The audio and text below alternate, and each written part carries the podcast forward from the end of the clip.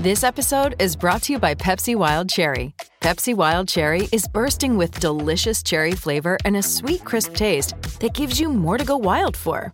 Getting wild may look different these days, but whether it's opting for a solo Friday binge watch or a big night out, everyone can indulge in their wild side with Pepsi Wild Cherry. Also available in Zero Sugar. So grab a Pepsi Wild Cherry and get wild. Sorry about the noise. My neighbour's sanding his deck. My motto? Don't work on your deck, play on it. Life's good with a Trex deck, low maintenance with a 25 year residential warranty. Trex, the world's number one decking brand. This is the Saturday session with Daniel McCarty and Grant Elliott.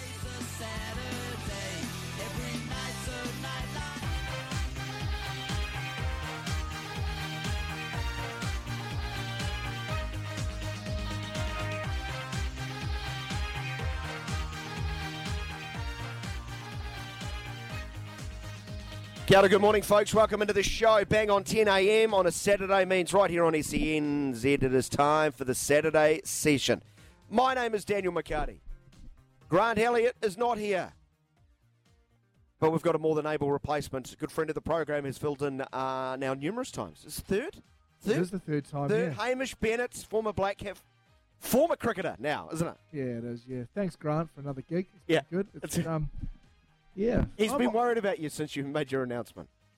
Who Grant has Yeah. been? Is he? Yeah. So he just gets me doing a little bit of Saturday work. No, he's on a junket, let's be frank. Yeah. Let's be honest. I Yeah. mean, he doesn't. He would be so dusty if we called him right now because He I would think he's be. in Australia. what he does is he he says we ring him whenever he's away, but he starts texting the show at about ten thirty, going, "Can I come on? Can I come on?" He just wants to make sure he's still relevant. So I don't know when his appraisal comes up, but attendance is lacking.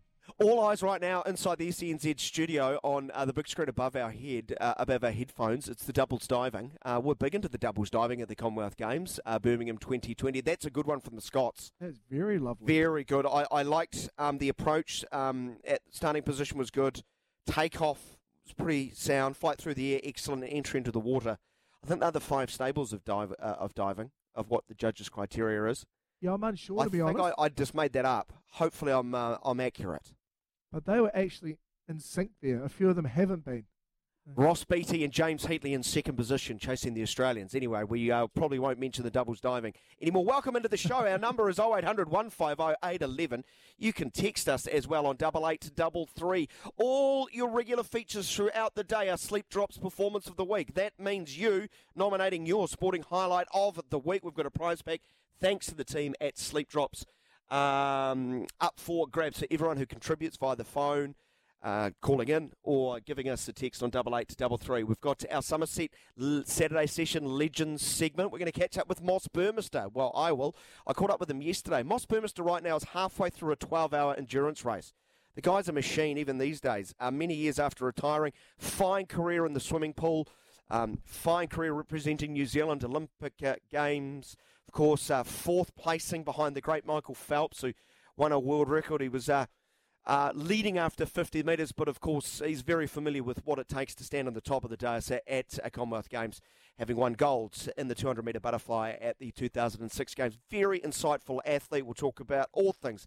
Um, you know, chundering next to the pool after he first ever got in a swimming pool. We'll talk about, um, you know, getting to know Michael Phelps, racing against Michael Phelps, uh, the art of racing um, in uh, swimming, and everything in between. Can't wait to, to bring you that interview at about quarter past 12. Actually, be a bit earlier than that, probably maybe more 10 past 12, uh, as we will have uh, Moss Burmester on the show in association with Somerset for our Somerset Saturday Legends.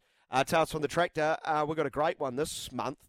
Uh, we're catching up with Ian Kirkpatrick. How good is that? That is Hamish? good. We get the guests on, don't we? We do. Former All Black captain, former All Black great, one of the very best to do it. Uh, Ian Kirkpatrick, flanker. Did you know? Did you know he was the leading try scorer in New Zealand Test rugby when he retired? Was he? And how how long did he hold that record for? Uh, well, I think Stu Wilson took it off him in '83. Great. Yeah, that, that's pretty impressive though. Flanker scoring about 15, 16 Test tries. Very impressive. And I'm sure everyone knows about the uh, the British and Irish Lions uh, try. One of the very best to ever do it. Ian Kirkpatrick will join us. We'll also talk at the start of the English Premier League season. Uh, Jacob Spoonley, former All White, former Wellington Phoenix, and of course uh, part of uh, Sky Sports uh, football coverage. Looking forward to catching up with him as he will uh, preview the start of the English uh, football season, which actually kicked off a couple of hours ago. Uh, Hamish Bennett, you were a Manchester United fan, but now you're just a Roy Keane pundit fan. Yeah, well, Roy Keane keeps you in the game. well, I was. Yeah, growing up. I mean, I think my generation of kids, you know, probably you're a Liverpool man, probably. Yeah, yeah, slightly older. Yeah. Yep. Um, I was United. I remember watching the Champions League when they scored the two goals in the final minutes, and um, yeah being um, obviously Champions League champions, and growing up with the Beckhams and the Roy Keanes and the Nevilles, etc. And yeah, Roy Keane's kept me in the game. um, yeah, I wouldn't say he's. The art of punditry. Yeah, he highlights a few negatives going on at United. Um, It, he's a truth say, you might say. he is. He just yeah. tells the truth. He's not mean. He just tells the truth. he just tells it as it is, and I, I guess he just speaks with a lot of passion from United. That's the that's the angle he's coming from. I mean, the era he played in. I mean, he won seven Premier League titles, and he complains he didn't win enough. So he just speaks, and I mean, when he speaks about United going for fourth, I mean that really that's a real bugbear with him. He is not, you know. And when you know they're getting Ronaldo back to try win the FA Cup, that was even worse. So yeah, Roy Keane. If you haven't seen it, type it into YouTube, just Roy Keane United, and just have a take a good 10, 15 minutes and just have a good giggle, really. Yeah, pretty good pundit, even better player. Man, that guy was tough, but he was such a cultured footballer on top of that. Um, absolutely splendid player for sure. So the EPL season we will touch on. We will also talk about the All Blacks and South Africa. Jamie Wall's going to join us in about 24 minutes' time, rugby writer.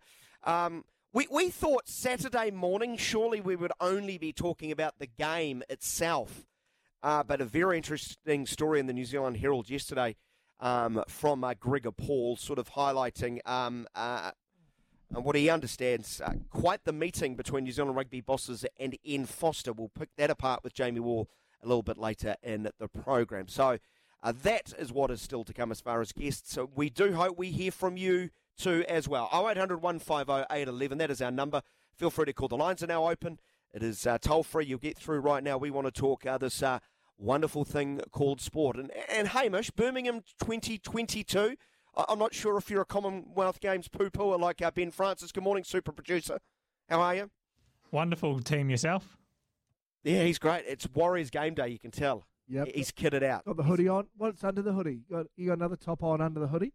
Yeah, got uh, I got a jersey on. Yeah, Love it. Oh, he's gone for the full kit. We've got the socks. Full kit. You got the socks? It is winter. no, I don't have the socks. Unfortunately, they got a bit dirty whilst uh, trying to look after some horses. He's a busy man, old Ben Francis. Great to see you, my friend. Uh, our lines are open 0800 150 811. Commonwealth Games, you a big fan? I am a big fan. I haven't watched as much as I'd like, but I definitely am a big fan. Big fan. Um, Big fan of?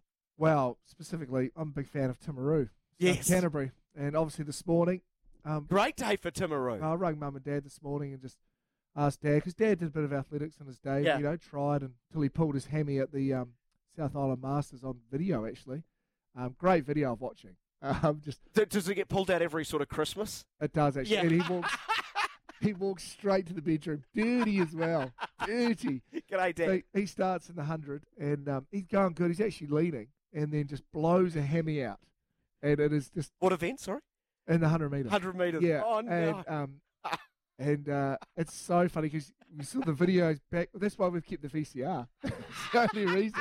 And um, yeah, I can't wait till I can't wait till my kids are old enough to show them. We sort of rewind it back and forth the facial of when he's good to ooh, when it goes, and you just see him limping off. And you know, for the start, you know, he came home. We're like, how'd it go? You know, all those years ago, and he's sort of limping in, and he had a bruise from his ass to the back of his knee. Well, that does sound bad. I, I tell you what, he, Yeah. Ben, he has completely entered the spirit of the Saturday session.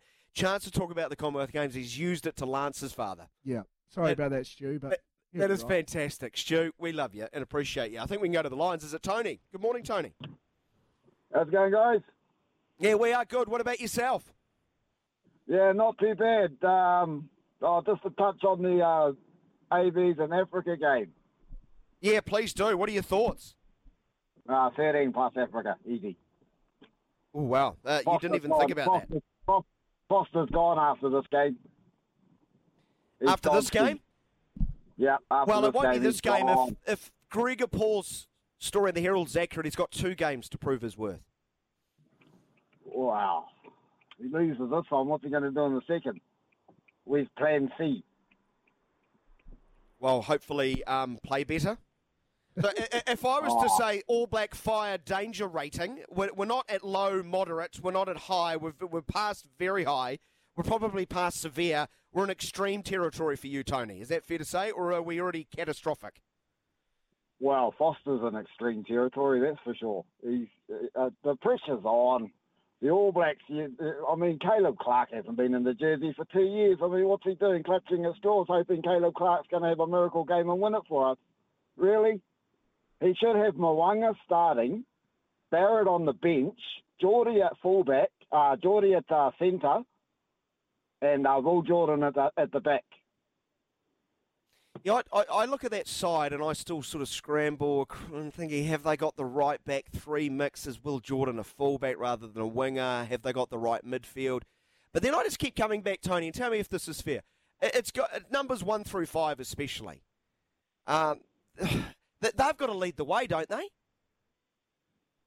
Well, yeah, that's for sure. They can't keep relying on Ardie Savea. I mean, Sam Cane's not the captain. I mean, wake up. He's not the captain. He can't even play 80 minutes.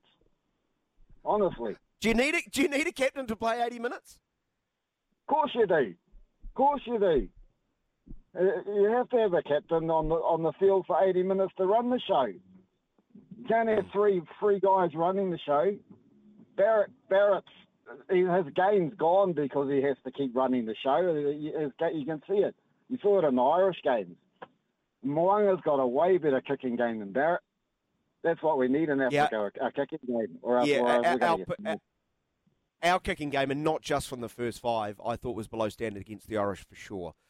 Um, Yeah, so, for so you're not paying. you, so you there's not much hope and optimism anywhere, Tony. Nah, not. Are you not telling with- me there's no chance? No, no chance. Okay. Not in Africa. Not in Africa with this with this pressure that we're under. It- It's we're, we're, we're back in we're back in the the the, the, la- the what what when we were really struggling was the '99 and 2003 World Cup. I think we're back at that stage again. You know, we're going back 20 That was, years. that was, was five in a row, wasn't it? 98. That was a particularly bad year. Hey, good on you, Tony. Always uh, uh, nice to have uh, you join us, and thanks so much for leading off. Sweet, good punting. Thank you very much. She's hit a couple out of the park there. He hasn't held back. Your thoughts? 0800 150 811. Oh yeah, well he, he's a sledgehammer, isn't he? Or Tony. I like it though. Here's Yeah, I, I was going to use the fire danger chart to, to try and figure out where the average New Zealand rugby fan is ahead of this Test match. Um, and I've put, I've put I'll put Tony in the uh, catastrophic category. we're in drought weather. Yeah, yeah, it's like it's bad. So where are you, uh, New Zealand rugby fans? 0800 150 811 as far as your mindset ahead of this Test match. Is your um, is your stress levels low to moderate? You find this is fine, just a blip in the road. They'll be okay. They're the All Blacks, or is it um, you know, into very high severe territory? This is uncharted territory. We've lost to Ireland. Four out of the last five tests, not good enough. Or is it an utter catastrophe? Uh, let me know. 0800 uh, 150 811. Uh, back, back to um, Hamish's uh, stories about uh, the Commonwealth Games uh, and his love. Tom Walsh is what you were going to get to eventually, wasn't it? Yeah, until Tony Yeah. sort of well, Oh, well, your father's bad. Tony- Tony- got in the way. To- yeah, and then Tony knocked the door down. um, yeah, obviously this morning Tom Walsh winning the gold um, with a with a put of uh, 22, uh, 26 meters. Um, incredible, really. Um, obviously, I grew up with the Walshes actually, so I played cricket with his older brother Bill, who was a little left-handed nugget, nuggety opening batter. Didn't score too fast, wouldn't survive in today's era, but God, he got the shine he's, a he's a throwback. I like a throwback. He got the shine off the nut, though. Let me tell you that. He looked after the lower order. That was for sure. So, um, yeah, obviously, wrapped to see Tom just. So everyone knows everyone at Timaru, is what, basically what you're telling me. Well, yeah, a Yeah. little bit, yeah. So obviously his parents, Peter and Karen, It's almost over like you're, you're all related or something. not not that not that bad, Not not, that close. from Waimeri. No. And then um, Ian Beard was over there as well, his original sort of high school coach as well. Went over and had a look, who sort of coached him through high school and a little bit out, out of high school, so it's pretty special. So, but also I'm Bradford Jacko Gill as well. I mean, you look at it from an athlete point of view. You train either two years or four years for these games, and to go there and throw a PB, whether you get a medal or not, I think you've achieved what you've set out to achieve, and he got the silver. So they've been great rivals for years. I've heard Tom talk about their rivalry they had for you know with Jacko was doing all those videos on YouTube and bench pressing a million kilos and all that. So yeah, a great rivalry. So yeah, more to watch in that space coming in the future.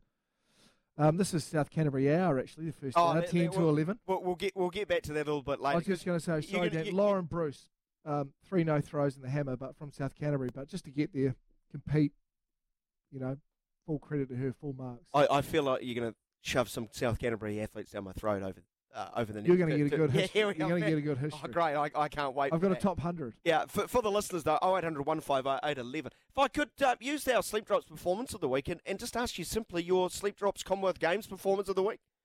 I Uh, for, I know Hamish has mentioned his. I'm talking to the listeners now uh, on 0800 150 811. If you call, you will get into the draw to mix. I, I, I'm going to throw out Sam Gaze, uh, who's won golds in the Commonwealth Games, uh, mountain bike, cross country, ahead of uh, a fellow Kiwi, Ben Oliver.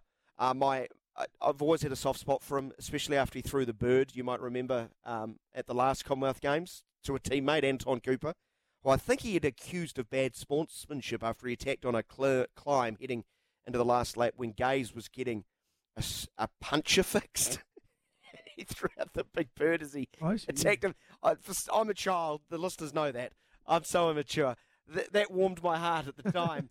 and uh, great to see, I, I guess, the New Zealanders on slightly better terms when they cross first and second. There is something uh, special about seeing first and second uh, at any event when it is, uh, you know, the black with the silver fern, the mightiest jersey of them all. So Sam Gaze, um, he's my uh, Sleep Drops uh, Commonwealth Games performance of the week. There you go. Uh, get your nominations through um, and your suggestions for how you're feeling about this All Blacks South African test and how you see it playing out. The All Blacks will turn it around. Too talented not to. All Blacks by 10, writes Chris. So we've had Tony and Chris on uh, completely the opposite spectrums. I think uh, Chris is clearly in the low to moderate, and with yeah, this dystopian world that Tony has painted on the other. Hopefully, we, uh, we can get some uh, voices in between. Before we get to our first break, though, as you ready yourself for your Sporting Saturday, let's recap the sporting news of the day. We call it Editor at Large as we unpack all the sport you may have missed down overnight. And during the segment, uh, we will add in some unwanted and properly unwarranted off the cuff opinions. So, shall we go? South Canterbury's greatest. Is he? Is he? More on that later, but Kiwi Tom Walsh has defended his shot put crown by claiming gold, while compatriot Jacko Gill silver at the Commonwealth Games in Birmingham. Walsh's uh, final throw of 22.26 was more than enough to secure the victory. Jacko Gill um, finished second. Personal best, I think he threw, of 21.9. Also, Tayla Ford uh, has won New Zealand's first wrestling medal at the 2022 Commonwealth Games, um, having uh, cruised to a win over her Cook Island opponent in the. Uh, I'm confused here.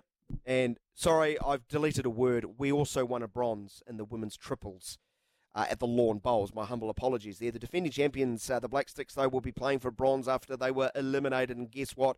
Heartbreaking fashion in another penalty shootout loss to England uh, in the hockey semi-finals of the Commonwealth Games. It was nil all after full time.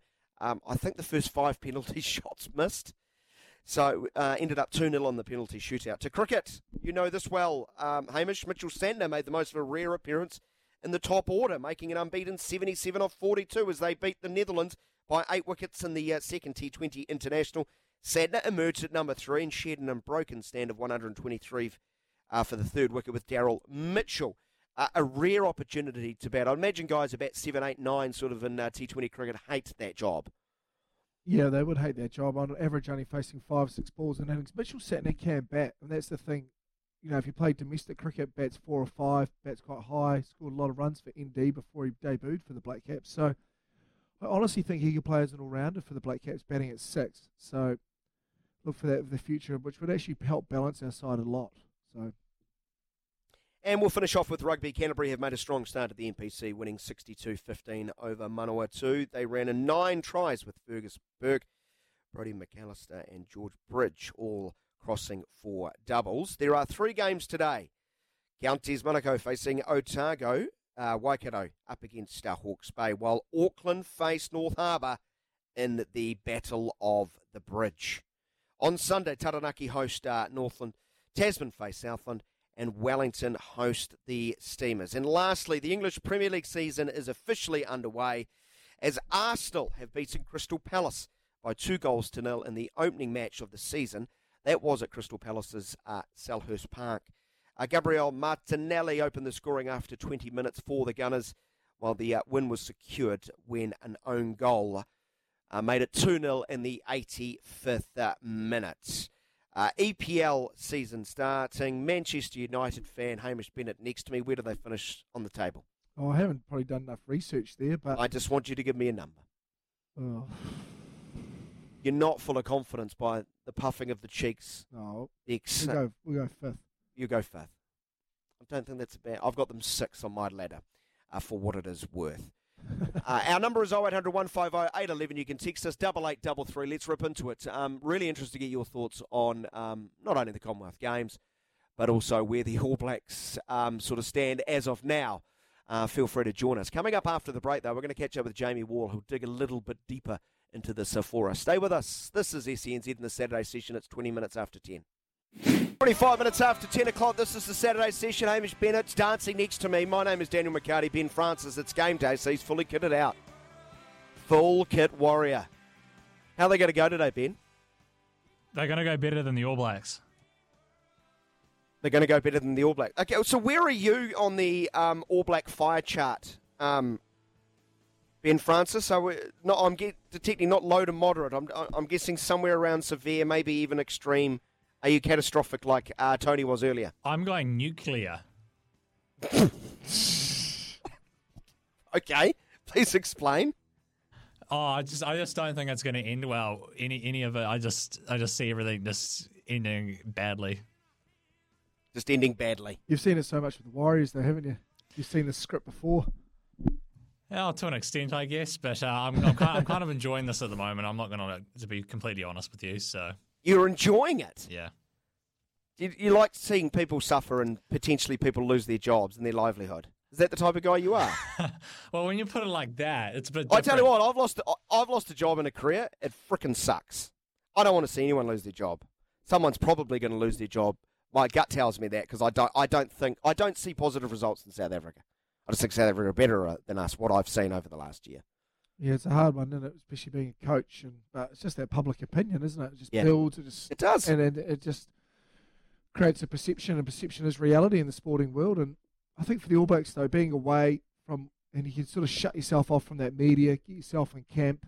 What they need is someone like to use the NRL term, go back a little bit, someone like Allan Langer, someone in their in their inner sort of sanctum that just turns an elephant into a mouse. Always just brings up the subject, starts joking about a lot.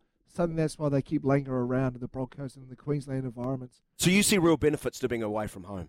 I see massive benefits you just escape from the noise. You only probably talk to your family or your partner, who's only ever going to be positive about what's happening, and you sort of c- can create.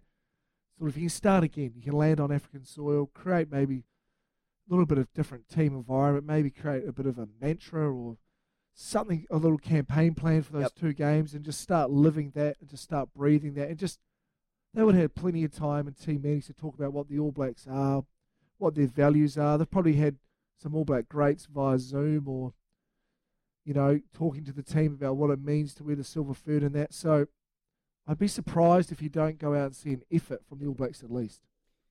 Well, you would like to think so, Hamish, uh, for sure. Interesting thoughts, though, about uh, you know the benefits of being away from home. Let's uh, welcome in a man who knows this space incredibly well, fine, a rugby writer. I think we're utterly thrilled to get him on this show for the first time. He's been a familiar voice across SENZ, but uh, he- he's finally reached the big time. He's finally uh, reached the major leagues. Well done, Uh, Jamie. Jamie Wall, rugby writer extraordinaire. Uh, one, one of the finest street kids going around. Former Poneke great. He joins us here on the show. How are you, mate?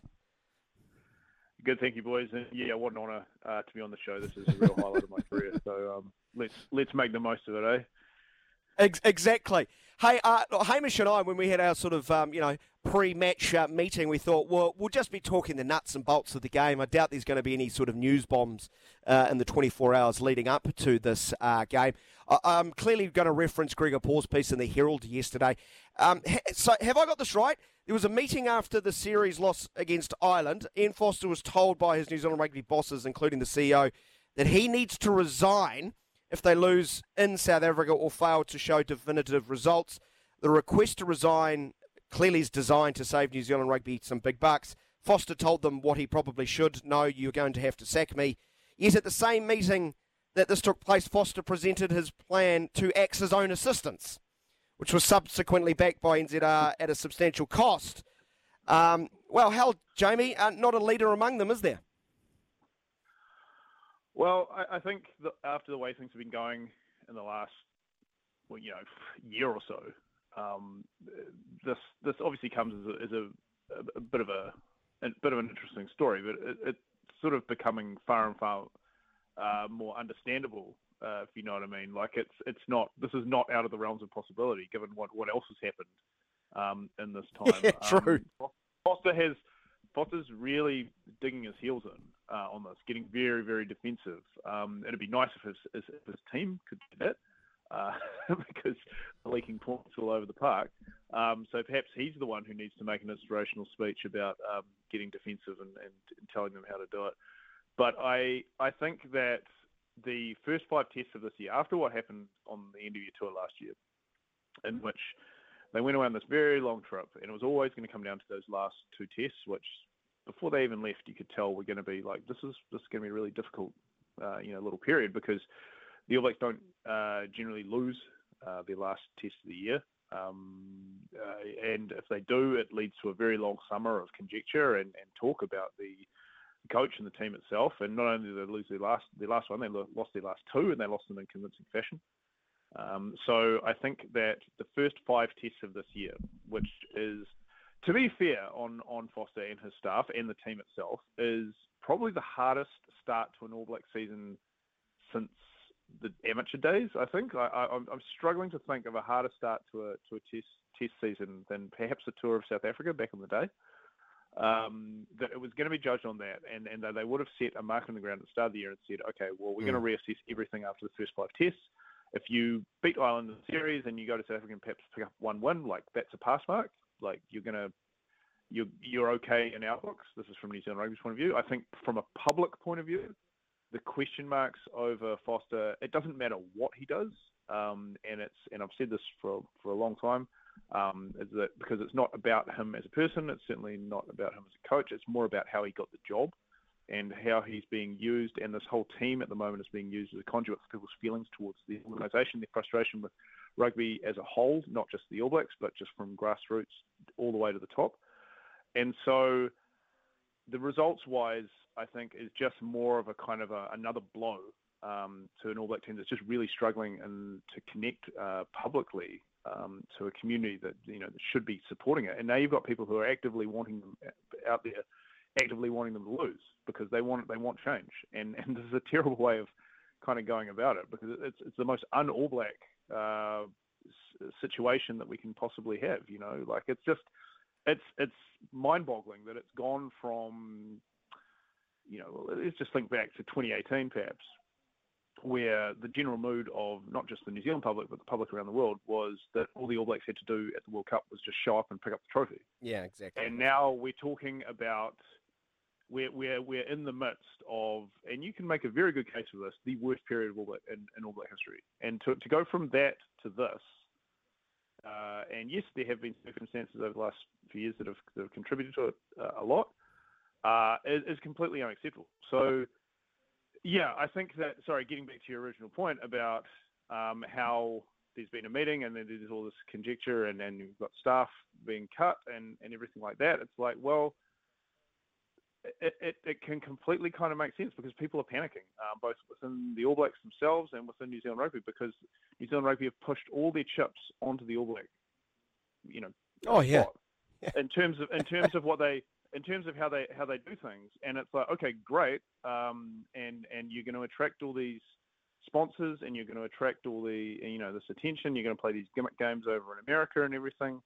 Uh, but it's only good if they win, because if you take away uh, their their status as winners, then they're just another rugby team, and they completely use their unique selling point. So, yeah, it's it's it's it's not surprise um, that story that, that, that came out. Um, but yeah, I think that if Foster does get sacked and, and does get paid out because that's what's going to happen. Like that's going to be the next big story because you know you've got a whole lot of money that's getting paid out to a coach that people didn't want in the first place and was losing games, and now he's not even going to coach them and he's getting paid out. So, you know, there's a lot of egg to be shared on people's faces uh, at NZ Rugby if that if that actually ends up happening.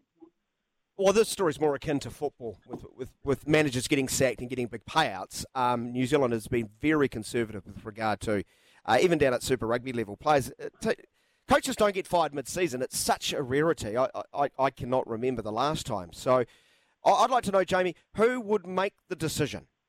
The same ones who extended him um, early, in my humble opinion, last year? Is it uh, essentially the same set of eyes who will make the final call Yeah, after well- the series against South Africa? Well, unless there's been some sort of constitutional change in New Zealand rugby, um, Yeah. it, it is the same. It's the board, and this is the interesting thing: is that there's a lot of criticism getting levelled at Mark Robinson, and a lot of it's valid. Um, but if there's one thing I can I can say about him is that he didn't appoint Foster the coach. Like this, that that situation isn't on him. Um, but he he he's copping it for for a lot of things, but he he can't.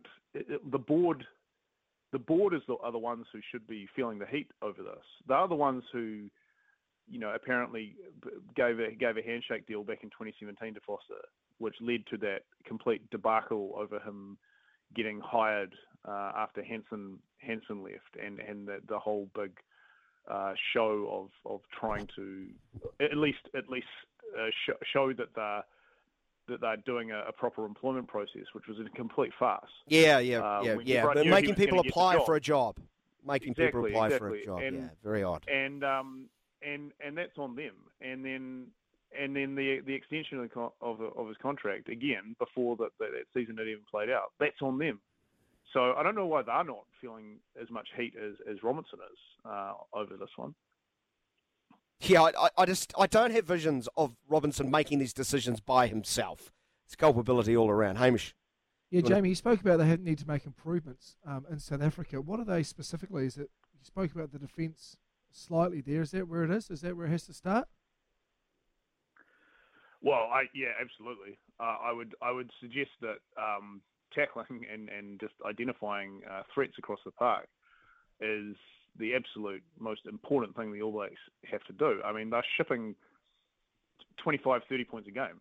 Uh, you don't win test matches um, by doing that unless you can score, you know, 40. And they haven't even looked capable of that except for that one test in, um, at Eden Park and that was very much reliant on Ireland just kind of completely falling to bits there for about 20 minutes. And the Springboks aren't going to do that. So I think that uh, you know defensively um, they just need the to an attitude adjustment over what what they're doing. They're they're, starting each game in just consistently worse fashion uh, every week. You just look at that Irish series; they conceded the first try in the first five minutes of, of or five six minutes of every every single test. Now that is that is disgraceful um, from from an All Black point of view. Like there, there would be no other time in history that that's ever happened that they would give up a lead that easily uh, that that um, shortly into a game. Uh, that's that's the first thing that needs to get fixed. Is like if you're going to r- pull on a black jersey, run out, sing the national anthem, do the haka, and then turn into a bunch of soft softcocks as soon as the ball gets kicked off. Well, like give it up and give it to someone who can. I mean, I don't know who those people are because that's the thing about this team is that there's no one sitting back here in New Zealand screaming out like, well, uh, you know, everyone's saying should be should be in this team to replace someone who's not. I mean, the team they put out, I just look at them like, okay, well, you've made a few changes, but uh, is it is it really anything to be get excited about? I mean, I'm- I'm kind of excited about Caleb Clarke um, being there, but he's not going to be the answer to their their problems in the forwards. Obviously, he's a winger. Um, like they've picked uh, Samisoni Taukei'aho to probably, you know, counter uh, uh, the very impressive Springbok um, front row. The guy's only played a handful of tests. Like I don't doubt that he's a good player, Yeah. but it's, It's a second start, isn't it? Shoulders. Yeah, exactly. It's a lot to put on a guy's shoulders. Um, you know, the the Boks are obviously playing at home. They're, they're full of confidence. They've named a very big team, um, and you know full well that they have. Looking at those tests that we played against them last year, you know they have the ability to score some really, really good tries because they have some very decent weapons out wide, uh, and the ability to completely shut the game down and just box kick. Um, you know, like I wouldn't be surprised if they just sat on halfway, kick six or seven penalties, a drop goal, and that's how they won it. Um, in the old days, the All Blacks would have been able to counter that, um, and they definitely have the weapons to counter that. They've got Clarke, they've got Will Jordan, they've got Jordie Barrett, they've got guys who can run the ball back. It's just that they're just not putting themselves in positions to do that. Uh, and that's that's worrying, very worrying that you've got all these guys of who had great Super Rugby campaigns. You know, uh, you've got potentially like sort of the form outside back in the whole world right now in Will Jordan, and it's still feeling like, man, this is going to be a really tough ask. You know, how how is this? How are the All Blacks actually going to win this game? And it's the first time I've felt this way about an All Black test in a long, long time, where I'm sort of struggling to think like, without a decent dose of luck, without a decent um, uh, you know, a couple of sort of refereeing decisions going their way or, or a card or something like that, like how they're actually going to accomplish a, a, win here. Mm. I'm not saying they can't do it because it's the All Blacks and uh, like they're playing in South Africa and they and traditionally they've found a way to do to pull off results in South Africa. And you know, I've said it before that if this team actually has any idea about the legacy um, the tradition, the history of this team, which they love to remind us about in their press releases and in Mm. press conferences and Mhm. stuff, that they would reach into that into that history and and and draw on it. And I I'd, I'd heard you mention before that you know like oh you know if they had any if they had any brains they'd be calling up their their former players to talk about that. I I'm not sure like how how much this generation would actually react to that sort of thing, but they need to connect with what has made that All Black jersey so fearsome over the years. Yeah, just not on just not on Courtney built- Place, was- mate. Yeah, exactly. Yeah. yeah not outside I'm a. I'm a, I'm a Um, veteran of bad conversations on Courtney Place. I can assure you of that. Yeah, I'm sure I've seen you in J&M's a couple of times there. um, Um, but, but no, but but but the point the point is is that if you're if, if this All Black team cannot get barred up for this for this particular fixture, then they're done because it's only going to get hard next week because they're going to Ellis Park. Yeah. and that is the hardest place the All Blacks have ever had to go. Yeah, they've, they've, they've actually had a bit of uh, luck go their way with the scheduling. It is probably a soft landing in South Africa for, for this test match. Uh, Jamie, uh, uh, I'm detecting here you, you're probably going with the market. The TAB has New Zealand as firm underdog here, which is a rarity even during that Irish series. It was always New Zealand quite firm favourites in the eyes of the New Zealand punter. They, they've shifted. So what is it, South Africa by 3, by 10, by 15? Lay it all on the line for us, Well- mate. Everyone loves a prediction. Well, I mean, you got to remember that this isn't just about the All Blacks. You- that says a lot about the Springboks as well. You know, they, they are the world champions and they are playing at home. And they, like I said, they've got a very good team across the park. Yes. Um, Yeah. They didn't. They didn't. I don't think they pretty much they, they played to their full potential against Wales, uh, but they definitely were looking by the end of it that they'd sort of found their groove a little bit. Um, so I, I'm predicting a, a Springbok victory. Um, I think it'll be probably done in threes, uh, and that we're going to be in. But my, my firmer prediction is that um, we're going to be talking all about the coaching situation and the All Blacks all of next week, um, and probably the week after too. So, so there, yeah, there's my prediction. Well, Jamie, it's great to have you on the show, mate. Do appreciate your time and your insights. Um, you know, just don't be mean when you write next week, because apparently you, you're in the media. You're mean at the moment. Uh, everyone's mean, apparently. oh, got my got, got my fangs out, mate. We're after a bit of blood. You know, we'll be like that. Thanks, Jamie. You Thanks, playing Jamie. today? You playing today? Cheers, both. Yeah, uh, yeah, mate. We got um, Auckland uh, Premier Development Reserve Grade Final uh, down at Western. Springs against the evil Ponsonby. Oh, the evil Ponsonby. Okay, so g- give us an insight to your team. Who's most likely not to turn up after having a big night on Friday? Oh, definitely our fullback, um, Stephen Egger, better known as Steezy. Um, he'll be rolling out of some girl's beard about now, um, probably trying to find his. Uh, so, Steezy, if you're listening, um, hurry up, mate. Um, and, but up front, Order um, the Uber. do it up front. Uh, we've got um, we've got a couple of great locks, Mitch Willis and uh, Josh Brakovic. Uh, they're in for big games today. Uh, I think Brax is our top try scorer this year, so he's been uh, after me to give him a shout out on the radio all year. So there you go, Brax. There you Um, go. Naomi does cheers. Um, and then uh, if you're out if you're out and about in Auckland later on, watch out. Yeah, watch out. What's, we don't have any locks coming through the system. Maybe your boys are, are the answer eventually. Uh, Jamie, go well, mate. Good luck for that final. Go well, mate. All the best. Cheers, boys. Take it easy. Uh, Jamie uh, Wall, rugby writer. Um, Really interesting uh, observations. Uh, he's right across uh, New Zealand Rugby, of course. Really interested to get your reaction to not only what Jamie has said, but also your thoughts of this Test match.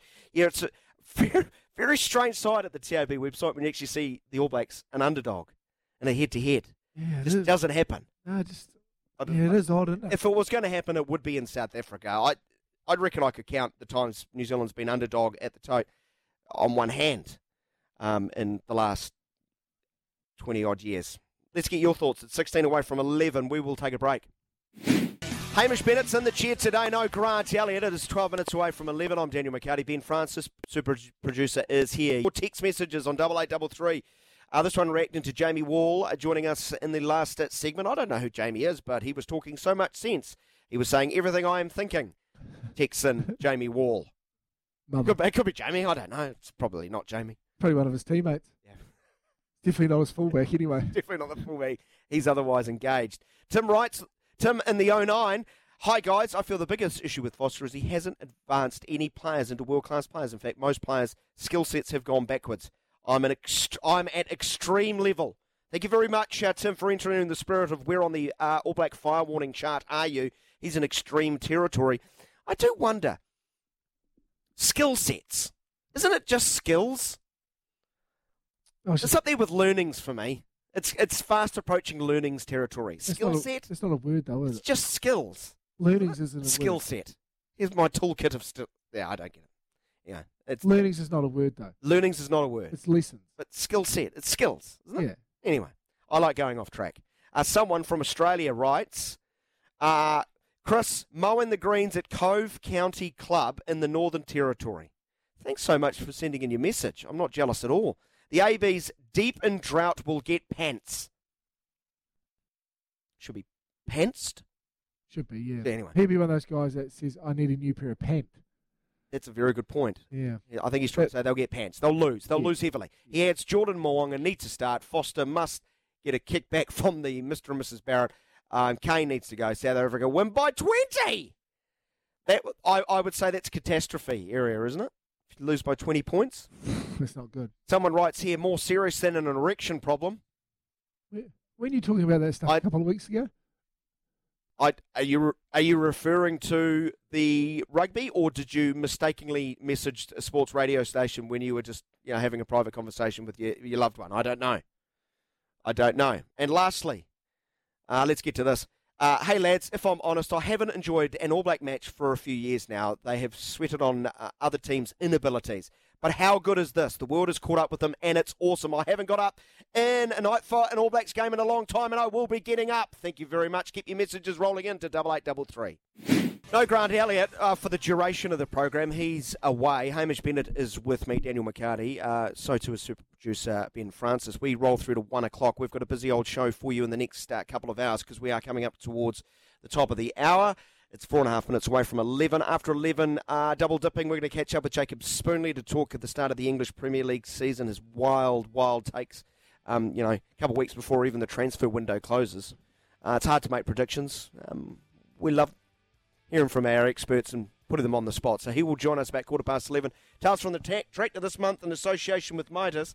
We've got a former All Black, great former All Black skipper, in Kirkpatrick, joining us. While our Saturday session legend, in association with Somerset at about 10 past 12, will be Moss Burmester, looking back at his uh, wonderful career in the pool and representing New Zealand. That is all still to come. Stay with us here on SENZ. Two thumbs up from Hamish Bennett. Big fan of this song, are you? Big fan, Jimmy Barnes. Generally, the person in that chair sings. No, you're not going to. No, I, I have too much love and respect for the, for the listeners. Oh, 0800 150 811. Text 8833 the lines. Text lines are open. Love to get your thoughts. Very, very well considered messages come through from Larry, who's um, actually wants, wants you to answer this, Hamish. Oh, no. Mainly because you're the one who's played pro sport. Oh, God, Larry. I haven't seen this either. He, he outlines that pro sport, um, because it's faster and the margins of error are smaller, that poor starts or poor execution of one's own tasks are invariably due to a lack of clarity in the mind. The mind is too busy thinking of what to do, to be instinctive, to execute what's in front of them. The ABs appear to be too much in their minds and not enough in their boots, hence the number of drop passes, missed tackles, missed defensive reads, players out of position. Once they stop thinking about their game plan and once they stop thinking about their game plan and react to what they see, or better still, proact um, with clarity, I wonder if this is similar for any opening batsman or bowler. Jeez. Well, so basically, Larry's saying that he wants them to play eyes up footy. Um, I agree to that to an extent. I think the modern era with so many coaches now as well, and so much data and so much analytics in the game, you can create too much structure about what actually happens. And for a lot of players, like I look at someone like Finn Allen, for example, to go to cricket, I'd never tell him a game plan, and I'd only ever go up to him and ask, "Hey, what do you what do you want to know going into this game?" And he might say this, and that's all you tell him, and just tell him to react and bat the way he bats. Whereas some other people, like for instance Ben Sears when he's bowling, he wants to know everything about every batter, so he knows everything. So he takes away his gut feel, his instinct. He just wants to know a certain plan that he can execute on that day. So I think as a coach or as a management, it's about reading your players and not necessarily having that one uh, style or one approach for your players. Because if you're going on a really structured model, but you've got all these young kids who play eyes up footy, then you're going to lose. Well, you're not going to lose necessarily, but you're going to not play the brand or execute to the way that you can.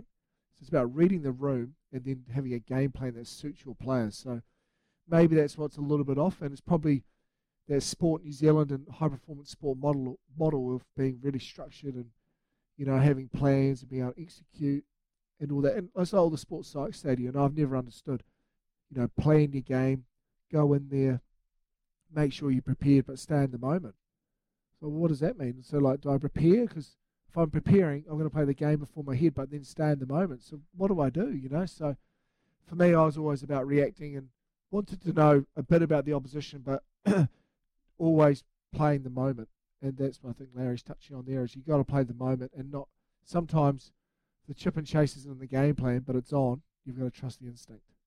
It'll be uh, interesting to see how New Zealand starts. Uh, as Jamie Wall in the last hour pointed out, uh, New Zealand starts have been a, a little bit uh, poor, to say the least, against Ireland. Uh, need to rectify that, and if they can start positively, when, you, when you're on a when you're on a, a downslide, and they have been not just four or five they've lost, you go go for a stretch of nine, ten Test matches now that the results have been patchy, to say the least. Uh, how important is a start when you when your side has had a string of bad games? If you concede another early try, are you more likely to think you're on the uh, you know the fire danger rating is catastrophic? I think the start's important because it justifies the week you've had. So you you'd be talking about the week ahead, how you're going to start, what the game looks like, your plans, all that sort of stuff. And I think the start just justifies that. And also when you're back behind the post early and Sam Cane's you know giving a message or the trainer's running out a message, you probably just feel as a, a little bit of here we go again and how are we going to get this back going, create some momentum and get the ball going forward and get it over the advantage line. So yeah, the start's massive as just for the players as much as the coaching staff. It was justify the week. Interesting thoughts, Hamish. Jim from Temuka writes, uh, Fozzie and staff and senior All Black staff. I thought that was Mark Stafford for a second. Uh, Jim of Temuka writes, Fozzie and staff and senior All Black players have led the changes. It's up the, to them to front, and the Boks are in waiting with their own questions to answer after the Wales series. This will be epic in the history of both squads. Loose, losing you're gonna be. Ooh, and the message is just uh, cut out. I don't know what's going on there. My apologies, uh, Jim from Temuka. You'd love Temuka, wouldn't you? Here we go. Um, he also um, lose and you could be gone. Big rivals Temuka actually. The Magpies. It's north of. That's north, isn't it? That is North north. of of, of Timaru. Um, how is your South Canterbury uh, Sports Hall of Fame um, Is it time? chat, is chat coming along after Tom Walsh's uh, heroics? Where does Tom Walsh sit in Wow. the South Canterbury Sports Hall of Fame? Are we actually going into it? yeah, now? go on. You can Okay. t- like uh, who, who would who would make say Hamish Bennett's top South Canterbury sports people of all time? Well, I'm going to probably leave a few out, and that's probably by lack of knowledge or just forgetting. So if you are are out there, we need some sort of South Canterbury backing music. So if anyone knows of anything, be great. oh, so you're looking for a some sort of pre-match in. entertainment. You're looking for a South Canterbury band. Yeah. So yeah, famous South Canterbury musicians. Anyone know any? yeah. Well, Texan, Yeah, double eight, double three. Texan. You're you're freely admitting, admitting you don't. Yeah, yeah. I was I was purely into sport, not Yeah. too much into the music. I was too busy listening to Jimmy Barnes' Flame Trees. Um, well, Tom Walsh, he's a great, obviously Timaru boys man, but there's one man that's got a statue there, and Tom. I'm going to tell you what, they need a lot of materials to make a statue out of Tom Walsh. A lot more than they do out of Jack Lovelock. He's going to be right up there, winning gold medal at the 36 Olympics. Gee, you've got track and field covered, haven't you? We do have track and field covered, yeah. And um, there's actually an old Dallas Roberts. Just came into my head was a sprinter actually, and he was behind Donaldson when Donaldson was in his prime. So that's our sprinter. So he was good. He worked at ANZ and Christchurch. Actually my boss for a little bit there. So if Dallas probably not listening, but if you are, hope you're well. Yeah, with Yep. all due respect, he doesn't quite hit the level of Lovelock. And, No, he uh, doesn't. No, Walsh. no, So no, it's, a top, it's a top doesn't. heavy track and field team It- you're it- sending. Yeah, it is. And we've got the oak tree that he received in uh, Berlin from B6 growing at the school. Can't remember who he received that from. It was a the uh, yeah some leader at the time. I can't, Adolf Hitler. his name escapes me. I was Yeah, just yeah. joking there. I didn't really want to. Yeah, I know. it, but you know. I know, but But I tell you how we would get people there. struggle to detect sarcasm these days. Yeah, how we would get there is we get there by, by Richard Pearse. He'll be flying the plane. So it doesn't matter where we are in the world, we've got the travel covered. And he does a nice little restaurant as well. Did he get over the Atlantic?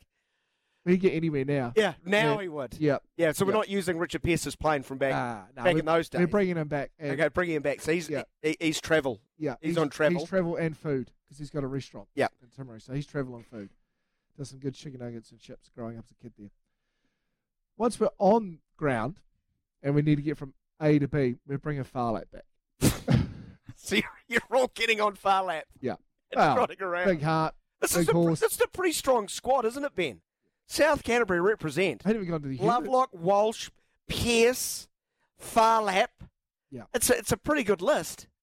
Very good list. Can't believe Australia claimed Phar Lap. Well, you can't believe anyone else, else in New Zealand claimed him. I know it's disgraceful. Yeah. Absolutely disgraceful. Anyone else you'd like to? Well, we're going to get there. We're going to get to Dick Taylor. Well, these your long, uh, your incredibly strong long distance track and field side. Well, Timaru's quite far from sort of any Well, there's other not much, places. there's not much public transport down no, there so either. You've got to run. You've got to run You every. got to run. Yeah, exactly. Isn't there? There's literally no public transport. Is that correct? No, there is. There is. Come on, Daniel. Is there? People can't. Yeah, it's the sarcasm again. um, it runs on time too. Um, Bruce Taylor, 105 for on debut Test cricket. Good Timaru boys, man. So I'll stick a little bit of cricket. I'm a little bit biased, but Craig Cumming as well. What's at the Commonwealth Games? Well, the Yep. women's T20 is. Yep, Craig Cumming as well. And talking about you know Haidee Tiffen, you're gonna you're gonna talk about you know um, T20 Former cricket. player and coach. of Yep. New Zealand, of course. Maria Fahey as well. I must admit, I've I've gone down a rabbit hole here with Hamish Bennett here. You have, um, Ben have. Francis. I did not expect him uh, and his knowledge of South Canterbury sport to be as. Have we only got till one o'clock? Did We- yeah, we, Oh. we've actually got to about thirty seconds. Okay, I'll. I'll quickly go through Yeah, Okay, any- Mark Parker, obviously tragically passed away in the Bali bombings. He played Yes. for Otago and a little bit of Wellington. His dad, Murray Parker, was a teacher there. Mark Ryan, Brendan Cyclist. Laney, Brendan Chainsaw, Chainsaw. Chainsaw, Isaac Ross, Callum Grace, Hayden Paddon, You're missing a big one though, aren't you? myself. Is that the big one? No, didn't. Someone Wasn't who, there some guy who won a couple of Olympic medals in a pool? yeah, some guy who was just passing through Timaru actually, and his mother couldn't hold on. Danyon Loader, born in Timaru, so we're claiming him. He might not have been there that long, maybe a couple of nights, but he um he's a Timaru man, and I can, well, yeah, that's why he did so well, I reckon. Fantastic. Maybe he tried to swim out of Timaru, get down to Dunedin as quick as possible. And someone writes here, Bob Fitzsimmons. Oh, Fitzy. How could you forget arguably one of the greatest boxers? Oh, Fitzy. Certainly New Zealand's greatest boxer. Former heav- heavyweight champion of the world. Come on, mate. Do your oh, research at the actually, break. there we go. We've got the music. I just remembered. Remembered. Jordan Luck is from Geraldine. Exponents. the exponent. No! You're telling me pre-game. Here it is. What an event. South Canterbury. Get to Alpine Energy Stadium. Get Jordan Luck there pre-game. Is there, Junior is there Tanu'u any actually province- played- Is Junior there any province represented in the Heartland Championship who can beat that list? Now, Junior Tanu'u actually played for um, South Canterbury with Glenn Osborne and someone else. I remember they played the Vikings in a warm-up game. I went down there and got their signatures. I played Junior in a game of cricket earlier this year. I forgot to tell him. Fantastic Got his knowledge. autograph. Uh, thank you to all those who texted and actually reminded um, uh, Ben and then Hamish Of that Jordan Luck was I part. forgot about Jordan because he sings a song about Yeah, it. real Nice shame, dude. real shame. Double eight, double three. Keep your messages rolling, and we will take a break. Uh, the English Premier League is in our sights after this break. Natalie Rooney with a gun as well. You got shooting covered. You got shooting covered. Excellent. Oh, Geraldine's finest, Hamish Bennett. Is it what? And they do the Barker's Jam there as well. Beautiful. What a place. What a plug out. Well, everyone, what, where would New Zealand music be without South Canterbury? No, well, apart from Dave Dobbyn and the rest, but you know, yeah, I think. Yeah, they've been massive contributors to New Zealand music, but I don't think they're holding up New Zealand music. I'll tell you what, in 2016, Popping it up, they're not were- Atlas. in 2016 for the Olympics, they were voted town number three out of 10 to contribute the most athletes to the Olympics. South Canterbury, And home the of greatness. sport. I actually Get- forgot get- Mark Ryan. He would bike everywhere. Yeah, well, you did mention Mark Ryan. Did I? Yeah, I you was just did. making You did. You making did. sure. Uh, Jacob Spoonley, I'm pretty sure, is not from South Canterbury. Fine footballer in his own right. Sky Sports these days. He joins us to talk the English wishes Premier he League. was. You, you aren't. Fr- you don't No, have any connection to South Canterbury, do you, by any No, let's keep talking South Canterbury. That's intriguing stuff. Um, are no, there are there any South footballers from South Canterbury? We, there was no I- I am- footballers on his Hall of Fame list. We Daniel and I did a little bit of sarcasm, and I did hint some there Who? from Jake from Jacob any saying let's footballers talk from- more Timaru. Oh yeah. well, I know he's I know he's taking the piss, mate, but it's my show. Yeah, fair. There- There's any footballers confused. from South Am I on a Canterbury? group call You're- or is this a radio show? No, this is a radio show. Um, Ha- Hamish has been waving the South Canterbury flag, uh, Jacob, because Tom Walsh, of course, Timaru's finest, well, not all, not necessarily Timaru's finest after um, the list uh, Hamish has given us. Hamish very Did I say clear. Hayden that's- No, you did. didn't. Mm. I There mean, you go. He, he was he was in my class Okay. at school actually, so we could we, we could get to, we could get to places a few way. Yeah, this is going Yeah. on too. This Can I just going talk someone too far. else uh, in relation to Mr. Walsh? Jason Pine, Yeah? a man of high caliber, um, uh, had an absolutely atrocious pun um, in relation to Tom Walsh's medal. He just simply tweeted out, "Shot, bro." I was like, "Oh, come on! You're better than that, Piney. You're better than that, mate." What did he? What was this one about butterflies during the week? Swim like a butterfly. Well, butterflies don't swim, Piney. They fly. Oh, They fly. I, I would have thought butterflies don't do well in the water. We should never critique uh, commentators that we know personally and have great admiration for. Jacob, the English Premier League And season is here. It has started. Arsenal score two goals. They have won. Uh, the opening game of the season against Crystal Palace, and it's a fitting way to actually probably start. Uh, the questions to you, Jacob Spoonley. Um, always nice to start with a win. They didn't last year. They went down to Brentford, I think it was, away from home to start the season. They've spent big Arsenal. Is it top four or bust for them? Is that how you judge, you know, what they can and will achieve this year? Well, I think there's demands on a lot of teams in the Premier League, and with the money that floats around, obviously it's a fairly cutthroat industry um, to be a part of. I really like what Arteta's done with Arsenal since joining City. The club was in a bit of disarray. It had gone through a number of managers. The squad had a, had a number of iterations to it. He's quietly building a quite competitive team here, and I think the real change in approach is the signing of Gabriel Jesus. And he was dynamic this morning in that game, uh, a real intention to his play. And when you put alongside the likes of Martinelli, who selfishly, lads, I removed him from my fantasy league team for Martin Odegaard. I'm regretting that now. But um, it was a great result for Arsenal, um, particularly when you compare it to their result and the way in which they started last season. But going to Selhurst Park, it was absolutely rocking to kick off the Premier League. The Tifos were out at the beginning of the match. They were up against a dynamic team in Crystal Palace. They're very confrontational up front, very direct, very skilled, the likes of Zaha. So they could have caused Arsenal a lot of problems, but going away from the game with a 2 0 result, two goals and a clean sheet, uh, Arteta could not have been um, happier, to my mind. And I think Arsenal are a dark horse to get into that top four this year. Yeah, I think Crystal Palace are a good side too, and, and it is a good result for them. Their crosstown rivals, Arsenal, that is, um, Spurs, full pre-season under Antonio Conte. That would be huge for them because this guy is is a real coach, isn't he? Um, he made great improvements coming in mid-season last year, um, and they got into the Champions League. They, they must have huge optimism about what they could possibly achieve this year. Yeah, and I think they've probably got a player that's in the top three, if not the top five in the Premier League, and Son. He's he's a player that can do a lot. He comes from deep. He plays off Harry Kane. He can also at times lead the line if you want to rotate him out um, and play a bit more of a false nine, come short. But he's a he's an absolute headache for defenders. And when you take into account the preparation that they've had under Conte this season, a lot was made about Conte's preseason and um, the way in which he doesn't let players get out from underneath him. He controls that uh, training and the way in which they approach games with meticulous fashion.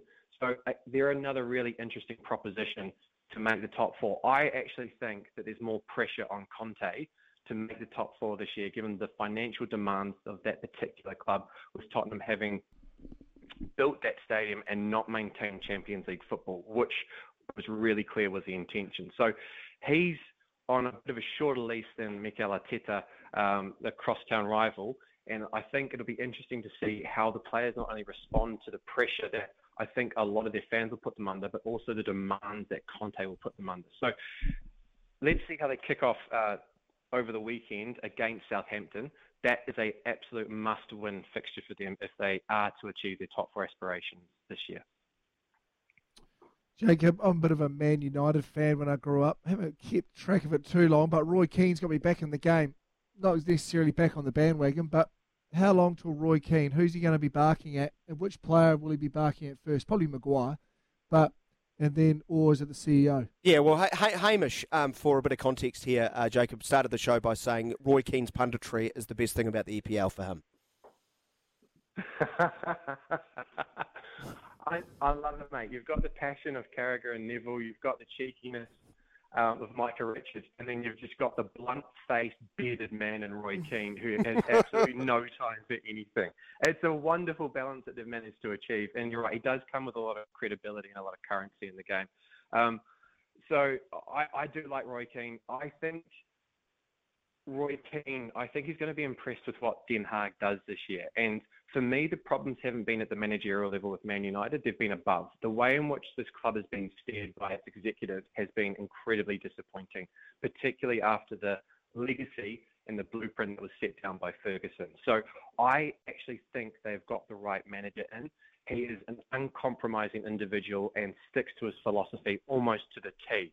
And that includes chopping the likes of Cristiano Ronaldo potentially at the knees. Either you get on board or you get out. And that seems to be the message that's being delivered at the moment.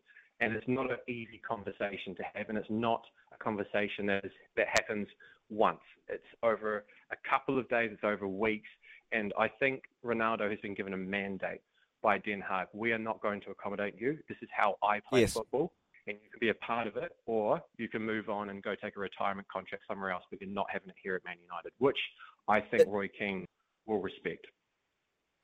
What will happen before September 1st and the transfer window closes? Does Ronaldo stay there? Unless he takes a massive pay cut, I can't see where he would land. Well, it's an interesting one. So the MLS is obviously a, a natural landing ground, or there'll be definite interest from the MLS. Gareth Bale has gone there, um, gone to LA. It'll give Ronaldo the opportunity to go to the likes of a massive media market in New York or California. Um, but if he wants to stay in Europe, I think he's got a bit of a brand issue at the moment. It was very clear last year that he was there to score goals, which he did, um, but it was all about him and his individual production, not how he fitted into the team. And you had constant criticism, particularly from the likes of Carragher in the Sky Sports UK team, saying he doesn't offer them anything out of position or he doesn't offer them too much in terms of the way in which the team builds up. It was very much get the ball to me and I'll take care of the rest, not how can I amplify what it is that we're doing as a team. So I, I, I can only see this going one way at the moment, unless Ronaldo turns around and says, I'm all about the team. I'm all about absolutely milking the last ounce of talent and physical capability out of myself. And I am going to subscribe to what ten Hag is putting out. And I think we're in the midst of that conversation at the moment. But to mine, um, I think overs unders, uh, you're looking at Ronaldo leaving Man United, or at least not playing as much as he did last season. Jacob, by the summer. By by the summer, Yeah. Buy of the summer. Sorry, buy of the summer. Who's Oh, been buy- the buy of the summer? buy of the summer. Well, there's a couple out there. Obviously, we've got Haaland in at Man City. Alvarez looks like a decently signing, having scored um, against Liverpool in the Community Shield. We've got um, the evolution uh, of Darwin that uh, is probably going to happen at Liverpool. They're going to change the way in which they play to accommodate him. Um, Carvalho looks decently signed for Liverpool as well. I think this is going to be the, the the the story of the season is going to be more about the Cold War that'll be fought between Liverpool and Manchester City. They will be indirectly competing with each other throughout the course of the season, only coming to blows twice. And I will be able to answer that, I think, in around about January, when we'll either see Yeah. Haaland or Nunez absolutely fly. Because it's very clear that both Guardiola and Klopp have both tried to elevate their particular team by adding those two central strikers and that arsenal and that firepower that they want um, from those two players in particular. I have the big six finishing in the top six. It seems to me that the big six are getting stronger than ever, but the top two, there's still a gap, isn't there?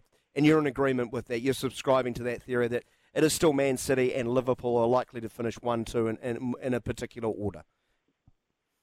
I think it is. I think if you're being realistic and you were able to sit in on a number of conversations in the likes of Arsenal, Tottenham, Man United, um, I wouldn't say Leicester anymore. They seem to have taken a backward step.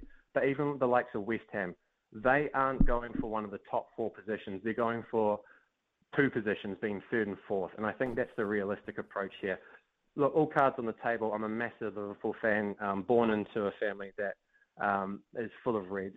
But what we're seeing at the moment, I think, is potentially the two best ever coaches in the Premier League go at it year in and year out. Look, you can say Ferguson was a wonderful manager, and I completely understand that. I think Klopp and Guardiola are more that kind of coaching.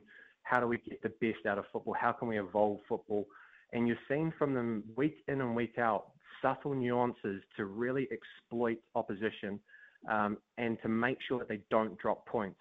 The, the craziest thing about this particular era is we are talking about when Liverpool and Man City drop points, not when they win games. Those are the massive talking points Yeah. that come out each week. Every time you get around the water cooler on a Monday morning, with a Liverpool or a City fan, you're almost relieved that you've maintained that momentum and got those three points over the weekend. If not, then you're the subject of the conversation.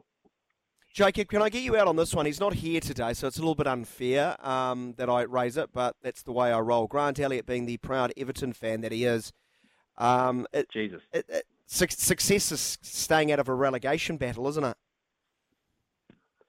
I think it is. Um, I'm not entirely convinced that Frank Lampard is the most appropriate manager for Everton at the moment. They're obviously subject to a number of restrictions given the financial fair play regime that governs the Premier League, and they spent a lot of money um, in the first couple of years. Yeah, plus they might have um, had a Russian oligarch called Usmanov involved in uh, financing the club, even though he doesn't own the club. It seems like that their Russian money has dried up rather quickly too, Jacob, isn't it? and they're building a stadium at the moment, mate. So they haven't recruited as well as they should have. I think that you'll see backward steps this year from the likes of, uh, well, not backward steps, but Everton will stay down there. Leicester, I'm not convinced that's a happy environment at the moment. And um, I think they overachieved last year in West Ham. So I, I think, look, happy to kick Grant while he's down and he's not around, which is fantastic. But I think the best way that we can do it is to say, realistically, lads, you're going to be down the bottom and you're scrapping for everything that you've got. I'm also talking to Phil, who's my mate at the moment as well. Um, see, see- remember the days, Everton, of mid-table mediocrity? Remember those those halcyon days? Uh, Jacob, Oh. thanks so much for joining us, mate. Uh, an absolute, yeah, absolute treat having you on the show, mate. We look forward to catching up as the season progresses. Take it easy. Lovely boys, and keep talking about South Canterbury. Great chatting to you. We, Will do. we- Don't we you will. worry Have- about that. Have, have we got anyone else? There's Oh, a few look. texts actually arrived in. Got Jock Ross. South Canterbury thinking, haven't heard John Ward, New Zealand wicketkeeper. Yep. Keep Uh, someone writes here, Jock Ross, tallest All Black? Question mark. That's a really good question. I don't know who is the tallest All Black. Chris Tregaskis would be up His, there. uh, Crash. and his Two son, metres 04, I remember that number. his son played for the All Blacks as well. Isaac Ross. He did? Primary boy, man as well. Very, very brief. It was sort of in and he was gone. Yeah, but he still played. Oh, God. I know, I'm not poo-pooing that. I'm not Yep. Commonwealth Games poo-pooer Ben Francis. Yeah, just stop boo booing it. It's just a poo-poo. what a, a small town area. We've done our part for New Zealand. We're going to take a break. We're going to be joined by a former All Black great, part of our uh, Midas Tales of the Tractor series. Uh, a bit of a legend across New Zealand, uh, particularly what Poverty Bay, East Coast Tide He's worked up there many, many a year on the farm. Ian Kirkpatrick is going to join the show. Uh, I think he's in Auckland today. We'll find out why. Stay with us. Um, our Tales from the Tractor in association with uh, Midas, so not too far away. Midas Agri Tyres, the choice of leading manufacturers. Midas Agri Tyres, European quality, made affordable. Back after. It's an interesting, uh, interesting quality audio. Yes, Geraldine's finest, Jordan Lane. Hamish Quality. Bennett is in for Grant Elliott today for his final appearance on the Saturday session. Absolutely boring us with South Canterbury sporting propaganda. Although I must I'm down to that list. That is an impressive list you have come up with. Surprisingly, ratings are up. We're very big in South Canterbury. Although someone does write, boys, the Ross family are proud Mid Canterbury family, not South Canterbury. Well, they own a farm in Mid Canterbury, but they came and got educated in South Canterbury, Timaru boys. So we're claiming them. Played for South Canterbury, so we're claiming them. Well, we, our next we, we've seen the ad, haven't we? Jock selling his bread on his farm. Yeah, yeah, true. But he came down to Timaru. So if he didn't come to Timaru boys, he wouldn't have been on that ad. Our, our next guest, more sort of associated with Poverty Bay, uh, East Coast Tairāwhiti, and of course uh, the All Blacks. Probably played against some good South Canterbury sides in his day. Of course, uh, we are utterly thrilled and uh, delighted to, to be uh, joined on the program for our Tales of the in association with Midas. One of the very best to ever do it. A brilliant flanker, Hamish. Capped 39 times for the All Blacks. Uh, played 113 games overall, so 39 test matches. A former All Black captain, of course. 16 test tries, and as I dropped that little nugget, was leading try scorer um, until one Stu Wilson eclipsed his record in 1983. He liked scoring tries, 150 of them, 115 of them in 289 first class games. But he'd probably be bored uh, listening to me introduce him, being incredibly humble. Uh, utterly thrilled to welcome in Ian Kirkpatrick to the show. He joins us, I, I assume, uh, from the gorgeous Poverty Bay, is it Ian? Because I heard you might be on the road next week, I've been told, to watch some first 15 rugby. But you're at home today. Welcome. Hey. Good morning, fellas. Yep, no, it's a great, great day in Poverty Bay. Very sunny for a change, and uh, yeah, no, it's excellent day. Well, well, it's nice to be able to, you know, change the, the, the thoughts to Poverty Bay after, you know, the, the Prince of South Canterbury propaganda next to me. You would have played against some pretty decent South Canterbury teams back in the day, Ian, or, or not really? No, not at all. I don't think uh, don't think we ever played against South Canterbury. We used to play when I was in Canterbury. We played mid Canterbury quite early on in the season, but we never.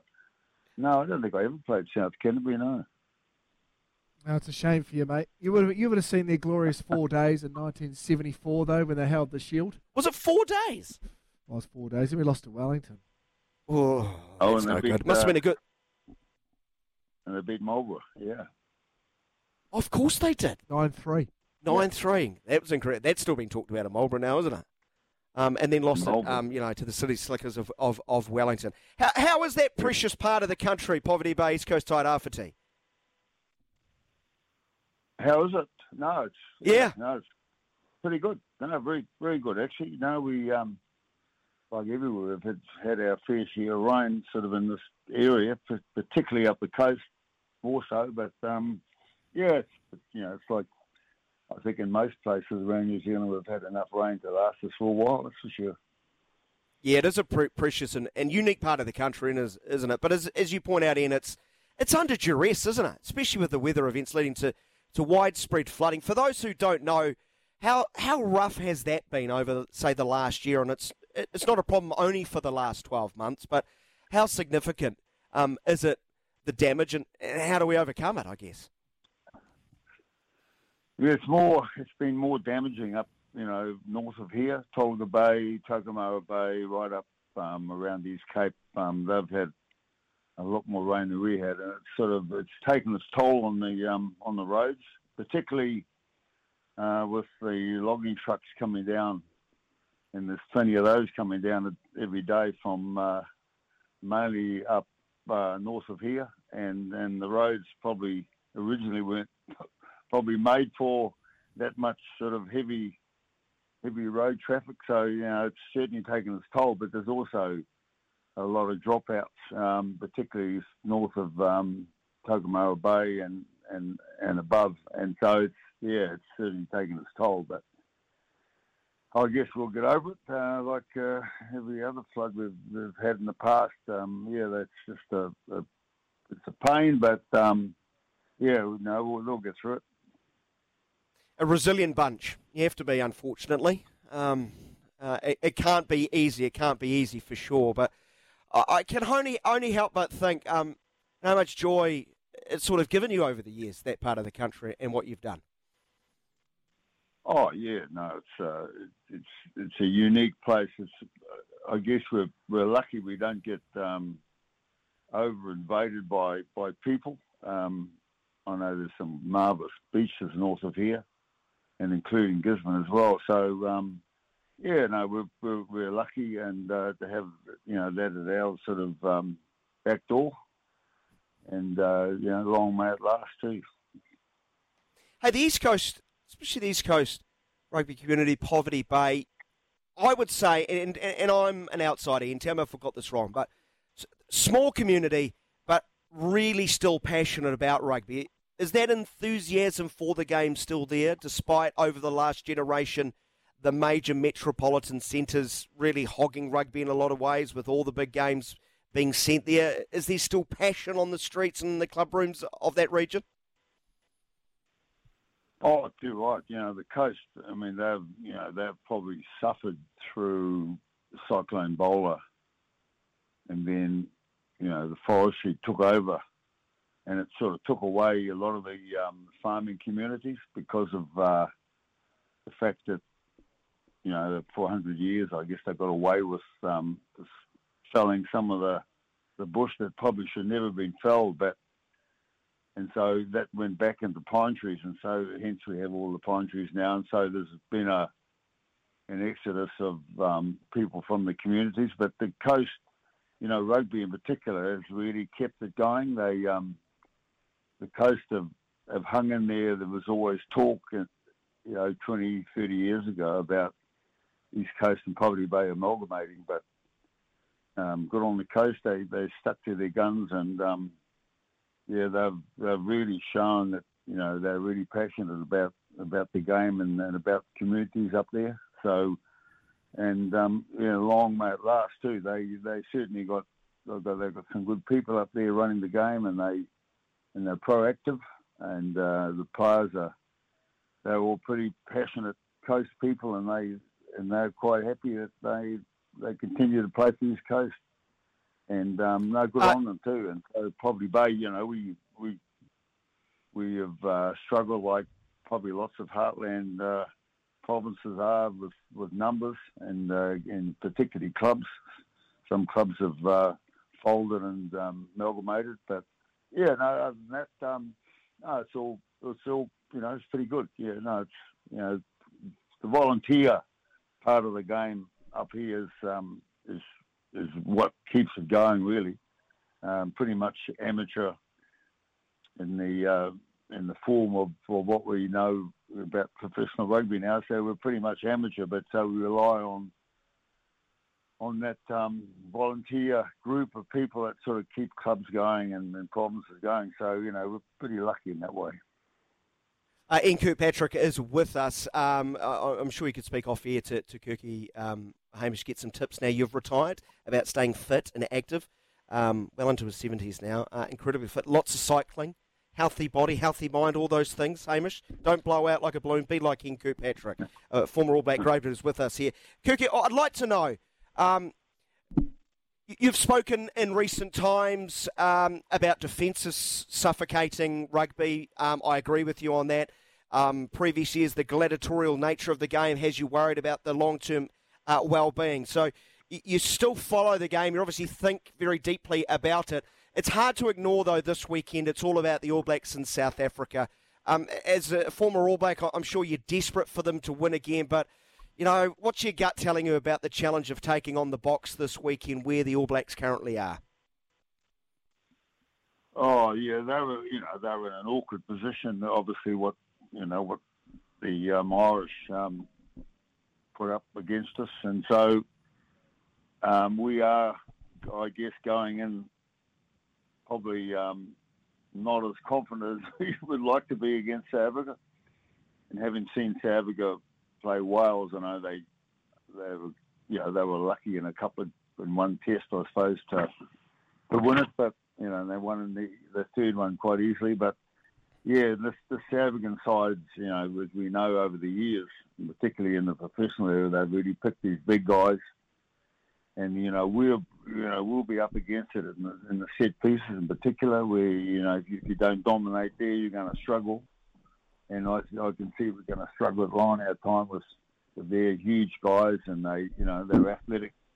And so they'll be challenging us at our line out time, so that's going to make it difficult for us to actually dominate and um, you know, scrum time, well, we just hope we, you know, got the right scrum that uh, can put it with them. But yeah, and, and you know, I guess we, who knows how they're going to play at the ABs. I mean, they're going to have to do something different to what they've done against the Irish, that's for sure. Um, and let's hope they've um, worked out something in the last 10 days because um, it's going to be a, a mighty battle there, three o'clock in the morning, our time, that's for sure.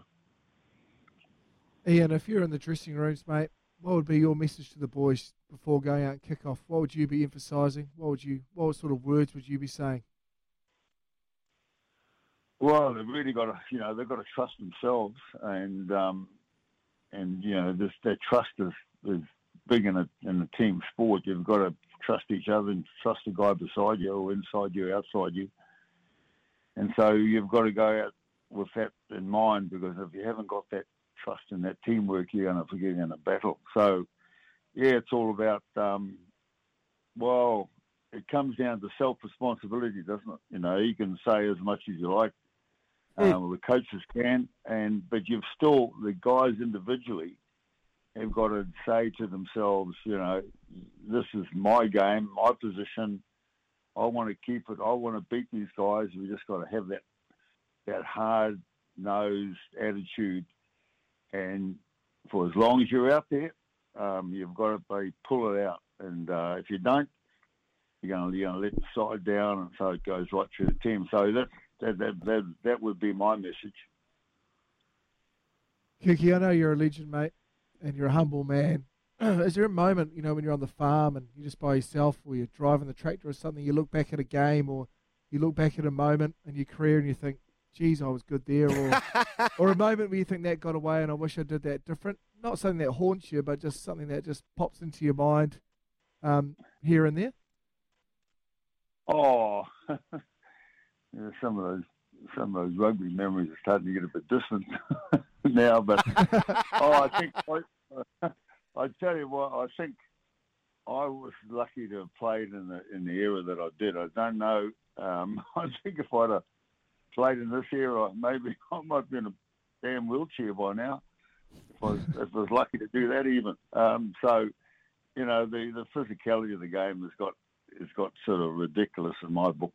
Yeah. I mean, it's always it's always been a physical game, but it's sort of gone into that professional era, and it's just become a a real race to the top to see who can be more professional than, than any other team or any other individual. And I think you know, that's and you mentioned it early on that I, you know, I certainly do worry about the the player welfare of these guys after they finish yeah. playing and they get into their fifties and sixties, and things start to go wrong because of what they they did in their rugby days, and so that that's what really worries me, and I'm concerned about these young guys coming on, wanting to make it, but in the process, um, uh, getting fairly well beaten up.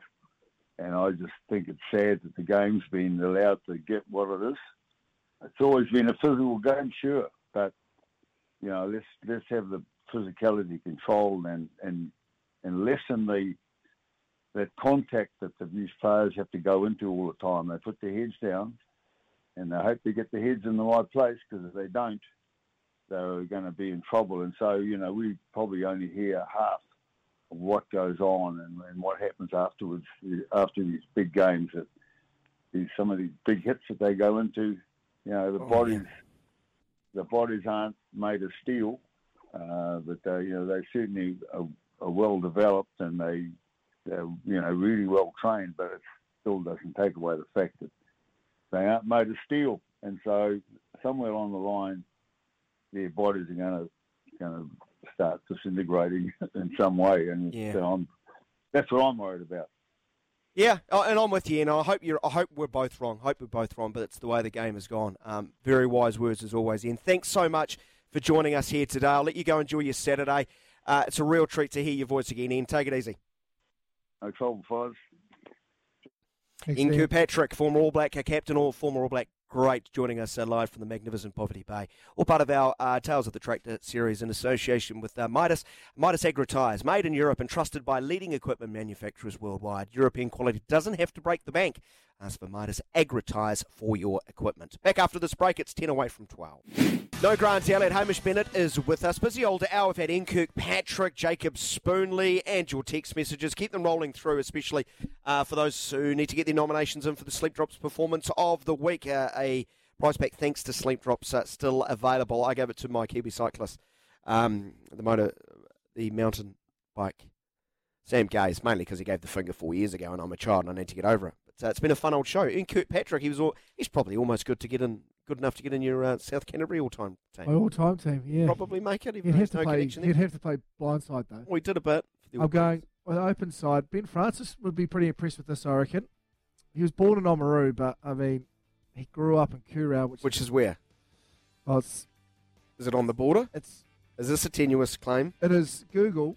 It's it's in the Canterbury region, so it'd be South Canterbury because it's you know close to Waimate, that area, and the great Richie McCaw would have to start at seven for South Canterbury. So you're putting him on your list. He's on the list, even though I mean, if he was born in Oamaru, he would have went to Waitaki Boys or something, but he didn't. Well, you're winding up a few people. He went to Otago Boys, and so he he knew he had. He should probably should have went to Timaru Boys, but I'm guessing Jamie from Otago, um, he's not. no- that- he's not a big fan of your work. I'll, I'll get to that text and a few others straight after this break. It's four away from 12. It is bang on 12 o'clock, final hour of the show. Good afternoon, everybody. My name is Daniel McHardy. Hamish Bennett is here. Jordan Luck and. South Canterbury are our sponsors for today. He'll be listening, long time listener. proud South Canterbury man alongside me, Hamish Bennett, making every opportunity to claim every athlete who's basically driven through Timaru, stayed South a Canterbury. night. Stayed a night at least. Yeah, stayed a night at least. Danyon Loader. He stayed a few nights, really early Yeah. in his life. So the story you've heard was his mother couldn't get Well, they, they obviously, yeah, they're driving, driving back to and had the baby in Timaru, so that's why you're claiming him. Yep. McCaw, Kurow, South Canterbury, claiming him. Yep. Because that hasn't gone down well. Well, they won here. Richie McCaw grew up in South Canterbury. Fact. Full stop. Yep, beautiful. Jamie writes, if Canterbury are going to claim Danyon Loader, then we, Otago, are definitely claiming Richie. I'll tell you something, Jamie. It's not Canterbury; it's South Canterbury. We hate, we hate Canterbury. They're the big guys that come in with slick haircuts and flat whites, and you know, and dressed well, and Okay, know, so what's the speak defining- English and stuff. What's the defining dress code of a South Ken Canterburyan? Oh, you're looking for it. You know, sort of a checkered shirt button halfway down, some big boots. bit like those bogans who chased me around Waimate when I was 13. Yeah, Well, well, we sort of we look we us Timarubians we look down a little bit at Waimate, but that's a different story. So that's, this, pick- this could that's, take that's the pecking order, is it? could take a wee while. Yeah. Yeah. So, um, so, so what are the rules of, of claiming? If they go to school, you're definitely claiming them. If they're Oh. born there, absolutely. Mhm. Um, if they what spend a number of years in the regions, you'll you'll, you'll claim that. Yeah, so you, you think there. there's a, a legitimate reason to claiming all of these? Yeah, definitely. Yeah, definitely, hundred percent. I mean, we've got some great athletes, and it's we've got some great facilities down there now as well, and so it's a great place to grow up and play sport. Like, there's just so much now. I guess a little bit of my time, you had to travel up to Christchurch to do whatever and and train and stuff, but now they got all the facilities, great stadium there. Not enough league players on his list, eh? eh? No, I haven't found any leagueies actually. It's Any any little- leagueies from South little- Canterbury? A little bit disappointing. Double eight, double three. Oh, this is good as well. There's a Matt, Matt McCaw born in North Otago. We hate North Otago playing for that Hanan Shield. God, they even get reception another, down there. Another message. Schooled in Otago, then poached by Canterbury. Yeah, Otago. Oamaru is not North Otago. I know that. It's Kurow's in the Canterbury region, mate. Jamie, he's texted again, Jamie. I know that. We hate North Otago. Oh, bless. How the Warriors going to go as I try to move this off and actually get back to a sports show here, Ben should play at Alpine Energy. Uh, the Rabbits. The Ra- I, I've been a little bit disappointed with the Rabbits. I, I don't know if I, I sort of fell into that. What they have done over the last four or five years, they're, they're going to be in the top sort of top three or four, five, but they're sort of hanging on, aren't they? Well, they lost Reynolds. So there's your Yeah. problem straight away. Going to the Broncos. He's pushed them up. Obviously, the Broncos had lost uh, last night, but yeah, he's pushed them up, Reynolds. So yeah, this is missing that. This is missing Adam Reynolds. Really, pretty hard player to replace. Yeah, he is. So um, if the Warriors are to get up later this afternoon, uh, yeah, five o'clock kickoff, Mm. five o'clock kickoff on that one. What do they need to do? Come on, Ben Francis, number one Warrior supporter at SENZ, Uh, I'm being, fully I'm- kitted out uh, on match day. Yeah, like always. I'm saying this in all seriousness. They kind I was going to say a miracle to an extent, and the reason why I say that is they have not beaten the Rabbitohs since 2018, and they've only only beaten them twice in the last decade. So it's gonna the, the Rabbitohs are a bit of a bogey team for the Warriors at the moment. So Well, all streaks come to an end, Ben. All streaks come to an end. exactly like Ian Foster's. But uh, any, anyways, uh, Oh, Oh, it's harsh. Oh, The Rabbits need to win as well to get into the eight. There's a few teams that can make the eight um, as well. And I just want to get back to this. Um, no, I don't want to get back to Jamie here. No, I do. I do. What's Jamie? Otago, Otago, they had the option of getting McCaw, and they picked Sam Harding, who went to Christ College, over McCaw because Harding was in the New Zealand under 19 team starting open side. So then McCaw said, Well, I'm going to go take my scholarship, go to Lincoln and try Christchurch because Harding's ruined my spot in Otago. So blame the person who recruited Sam Harding. Okay. Probably a good time considering Ben Francis' little jib about Ian Foster during Giggs uh, message. All week I've been hearing from people that want the All Blacks to lose these two test matches so Foster will get the boot and Razor will get the nod. Let's be honest. If we do lose, both, uh, there's no guarantee he will be the next coach. Robertson. Um, I don't think there's a guarantee Foster will be sacked, even if they do lose. It's how you lose. If you play incredibly well and then lose by something. Let's just let's let's wait a fortnight. Uh, take a deep breath, see how these games go. We will take a short break though at five minutes after twelve o'clock. Coming up after, it is time for our Saturday session Legends segment. Uh, New Zealand have done incredibly well at the Commonwealth Games, especially cycling in in the pool. Big shout out to Lewis Clareburt, fine Wellington boy, who uh, what amongst all the medals won the 200 metre uh, fr- uh, butterfly at the Commonwealth Games. We're going to catch up with a former 200 metre butterfly a gold medalist. It can only be Moss Burmester. Uh, success in 2006. Uh, a wonderful career, very thoughtful athlete. I sat down with him yesterday uh, to talk about his uh, career in association with Somerset. Think legendary care, think Somerset retirement villages. Moss Burmester is our Saturday session legend coming up after this.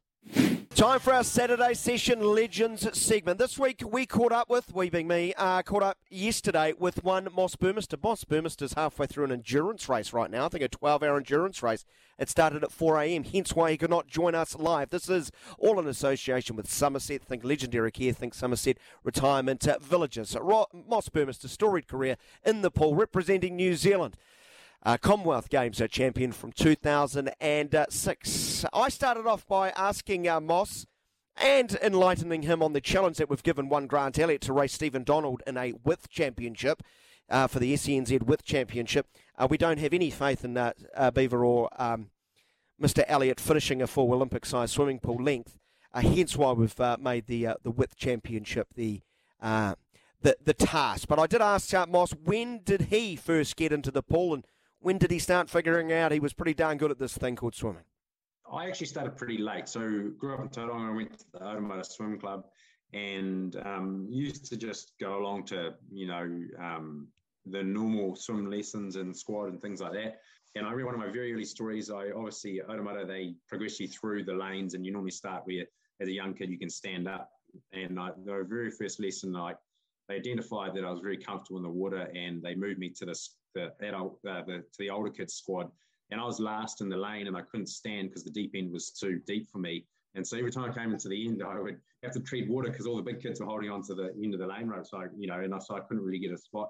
I swallowed heaps of water and apparently about 10 minutes into the lesson, I said to the coach, hey, not feeling so well, can I get out? And they said, yeah, it's fine. I jumped out and, and then proceeded to throw up all over mum, like a spew, you know. Like, so so my early days of um, of swimming, just yeah, I guess I was identified as very comfortable in the water, yeah. um, but I wasn't. I didn't push it at all, actually, which is quite unusual. So it wasn't until um, I swam. You know, and again, as I said, I was identified as being good, but mum and dad never tried to say, "Hey, you should be picking up the early mornings." And I remember I used to do four one-hour sessions a week, right up to the age of fourteen, wow. which is not a lot. Um, and then there was always one coach, Pick Parkhouse. So Jaynie Parkhouse, who won yep. gold medal at the yep. 74 Commonwealth Games, yep, in Christchurch. Um, her dad was um, the coach in Tauranga at the time. and he had identified me, you know, and could see I had talent, and always sort of said to my parents, "When are you going to get him to join my team, you know, swim squad?" And mum, dad said, "You know, when he wants to do it, you know, kind of thing," and um, and never really pushed me. And then I remember I re- I took six months off. I played rugby and cricket and other few other sports, and I took six months off um, when I was 14. Came back at 14 and a half and and I was like, all right, I'm realized I'd missed the swimming, and I also said I'm ready to take this on and start training properly and see what I can do. And so I joined Pick squad, and I was with Pick for three weeks, and then he retired. So, so, so he you broke him. You broke him. Yeah, yeah. He always wished he got me earlier, and then, um, but I was very lucky that Clive Power at the time took over um, in Tauranga, and he created the Harlequin Swim Squad, which is was quite a unique concept at the time where it was based off the Harlequin rugby team. So that concept where you didn't actually have to, you could belong to different clubs. It was just a training squad. So we used to race as the Harlequin swim team, but we weren't actually a club. So our, our points would still go back to Otumoetai or Greerton or Rotorua or Whakatane because he, and he basically created for the whole of the Bay of Plenty. So he, he really took the sport. And I remember he sat down um, so after the three weeks, Pick retired and Clive was there and he got all the swimmers and all their parents at the Mount Maunganui Surf Club. And I remember he sat us all down and he said, if you follow the swim program that I'm going to see out in place, someone in this room will get to the Olympics. This program will be good enough to get swimmers to the Olympics. And and I was the one from the Bay, you know, that, that did that with him. So he was a very good coach, very, very good at planning pathways and developing swimmers and getting them through to, you know, Olympic level. So yeah, that was that was sort of how my journey kicked off, and and then that started, you know, the 10, two hours, two and a half hour sessions a week, and gym sessions three times a week, and you know, I was still in my last years of school, and I'd turn up at class, and you know, basically, I was very lucky that uh, my auntie was a dean, and I'd turn up at school late, and and I would eat my breakfast in her um, dean's office because I was always missed that um, roll call class that they had. And then I'd go to my first lesson. And I remember the teachers are very supportive and often they let me sleep in class, which is really nice. This is brilliant. Allow me to be childish. I, I, I, just can't get over chundering by the side of the pool after you first get into the water. It's like I, am sure people around there go, "That guy, that guy's a future world champion short course. That guy's a future Olympian. That guy's definitely going to win a Commonwealth Games gold." So, so you're painting this picture. You were naturally blessed, but maybe a bit of a rough diamond. I'm not sure if that's that's the right term. So so that growth over three, four years through to what I think you were 18, 19 when you first went to a Com Games. Was that growth quite fast? Uh, in terms of, I guess if you could, if you took it from where I was, basically 15 through to then, yes. Um, but at the same time, if you looked at when I made, like I never had New Zealand age group records. I never made New Zealand teams until 2000, which was Oceania champs, which is first international team, and there's only Oceania champs in the scheme of international teams. It's not that big. Um, and so I guess by that stage, I think I was 19 when I made that team. And so you could sit there and say, actually, 19 to make your first token New Zealand team and have no mm. decent results is actually really late comparatively to age. So I, would never really actually thought about it in terms of my acceleration and growth because it was always just like, oh yeah, I'm a late bloomer because of my age at the yeah. time. So yeah, now that you've asked that question, I'd say yes. I think from sort of because I started at almost 15 through to there, yeah, it was a reasonably kind of hockey curve acceleration. For the uninitiated, like myself, I, I, know about the grueling hours every swimmer has to put in, um, and you want to peak at, at those major meets. But the element of racing itself, the, the strategy mm. on, on, the day, can you pick apart that uh, and sort of uh, elaborate on that? Because I'm assuming you go to Commonwealth Games 2002, you compete in butterfly freestyle, then you're at the Olympics 2004, going to meets of that sort of status and level. You must take so much out of it uh, about, you know, getting those extra one, 2%. Yeah, I mean, it's interesting because in that moment of time when you're on TV and people are watching, that's what they see. Um, yeah. They don't see all the hours and hours and hours of hard work and slog and sacrifice and everything else that goes on behind it. Um, and it leads to that point. To me, for me, And the interesting thing I think about sport is we talk about this, you know, with my work because we talk about workplace performance now. That's what I do. But the really interesting thing about sport, whether people love it or not, we use it as an analogy because sport is a great way of showing um, performance in a in a set moment in time, especially at competition, right? So you take like a game of rugby, it's 80 minutes long. You know, you, you go on and you can see two teams and a group of people, and they're going to battle it out and they're going to um, see how they go. And, and fundamentally, what it does is at that moment in time, it comes down, it's all about mindset, right? It's all about up in the head. And because you can see that does someone choke or capitulate in that in that in that short period of um, so you see performance play out in the set from from start to finish and I, I always find that really fascinating and one of the unique things and interesting things about, say, Commonwealth sports or Olympic sports is generally there you get one chance. There's no season, right? So if you stuff up and you and you're playing, I don't know, netball or hockey, or you've got a season where you you lose a game, normally you can figure out what went wrong. You've got a chance to pick yourself up and come back. The unique thing, say this, the, the, like swimming, you turn up, you, you race the heats, and then you've got the final, and you've got to step up in that moment of time. You've got to get it right.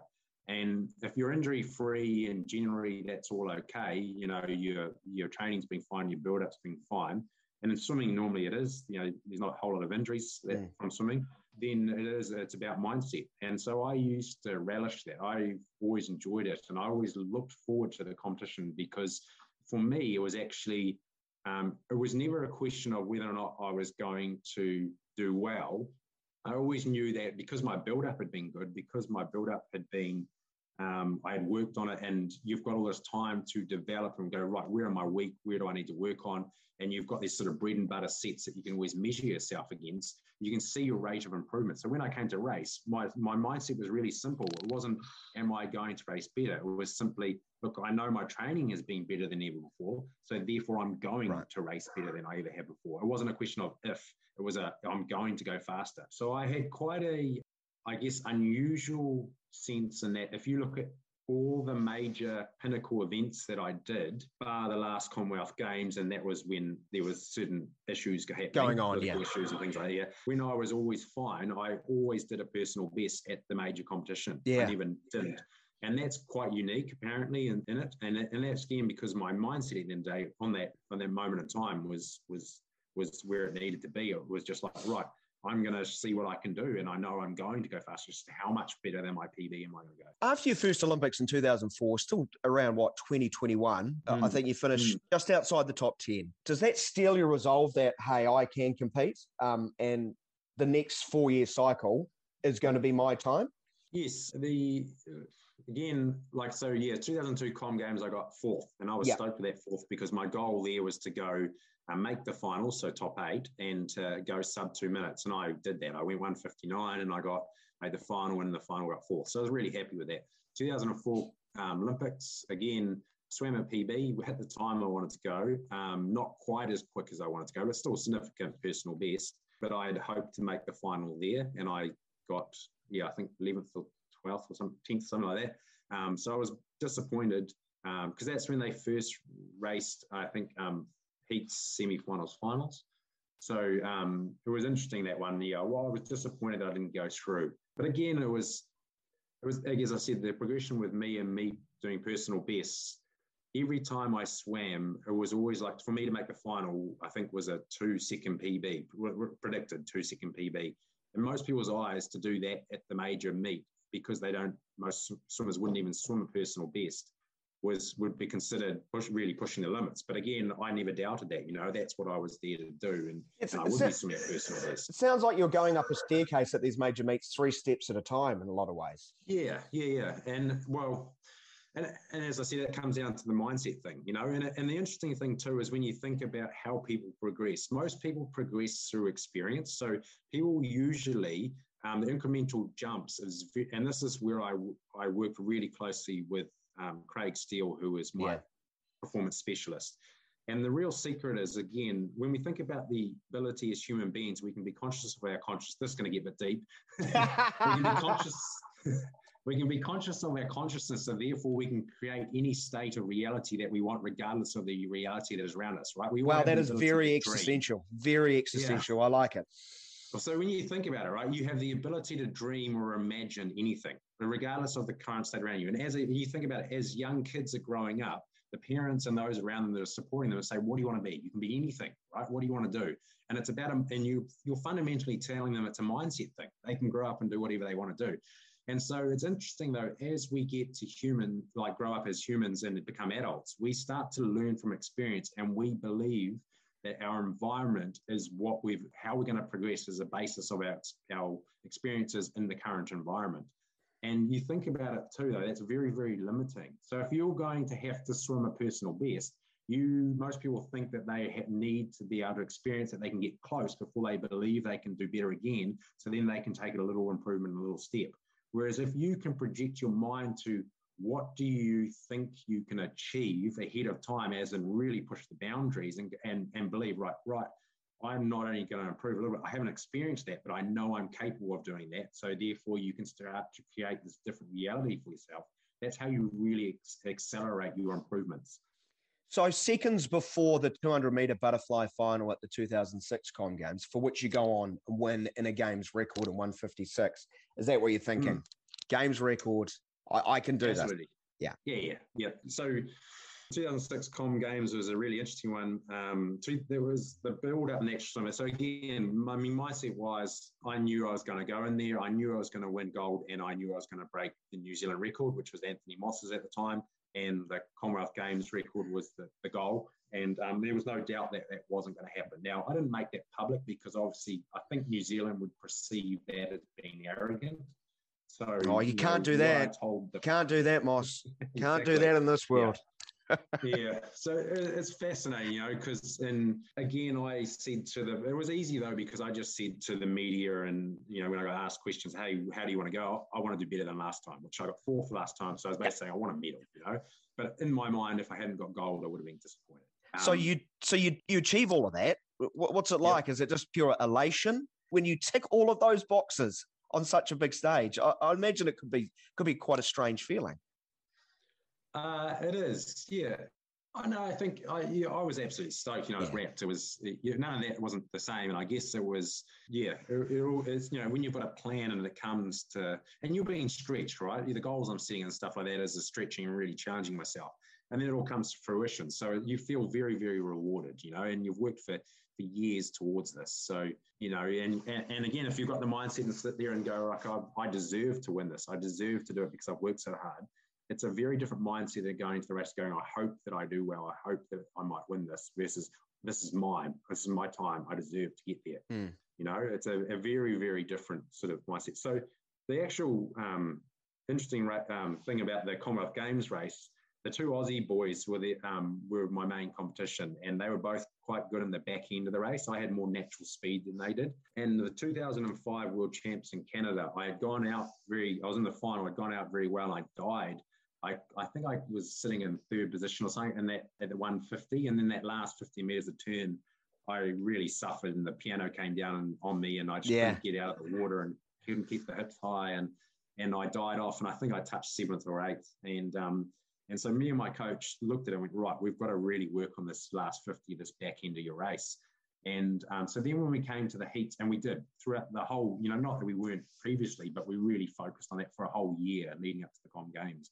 And our race plan was when I swim the heats at the Com Games, I purposely swam it to make it look like I, I really suffered in that last 50 again. So the two Aussie boys and their coaches would have been watching me. And I, I went out with that natural speed. And, and the plan was because we thought if the Aussies think I'm going to die, they'll think they can catch me and they'll give me a bit more leeway. So in the final, if they're sitting there thinking they can catch me and I go out faster than quite a bit faster again, they'll think that they can reel me in, and then yeah. I potentially have gone out too quick. Um, and so that's and then when the final came to play out, that's exactly what happened. They let me go, and I went out. You know, they didn't stay in touch. We hit that 150 wall. I nailed that turn in the underwater. Came out and and you know still was I think about half body length. You know, I had a terrible touch at the end of that race, so that sort of added almost half a second. Yeah, the, I, the plan all came to fruition, and those Aussie boys never never realised that I sort of had this little kick in the in the back pocket. That, that, that's amazing. Like all these years on, you've still identified a little part in there. Oh, I could have done that better, and the time could have even even be better. I, I, love that about athletes and some of the memories they do have. Two years on, 2008 is a really big one for you, isn't it? Um, you have great success at the, the short course world championship. You win gold in Manchester in the 200 meter fly. I think silver on um, two years earlier at the same event. Uh, but the Olympics, the 200 meter butterfly final, um, one Michael Phelps wins that um, with a world record. You take another two seconds, and from 2006 through to 2008, you take another two seconds off.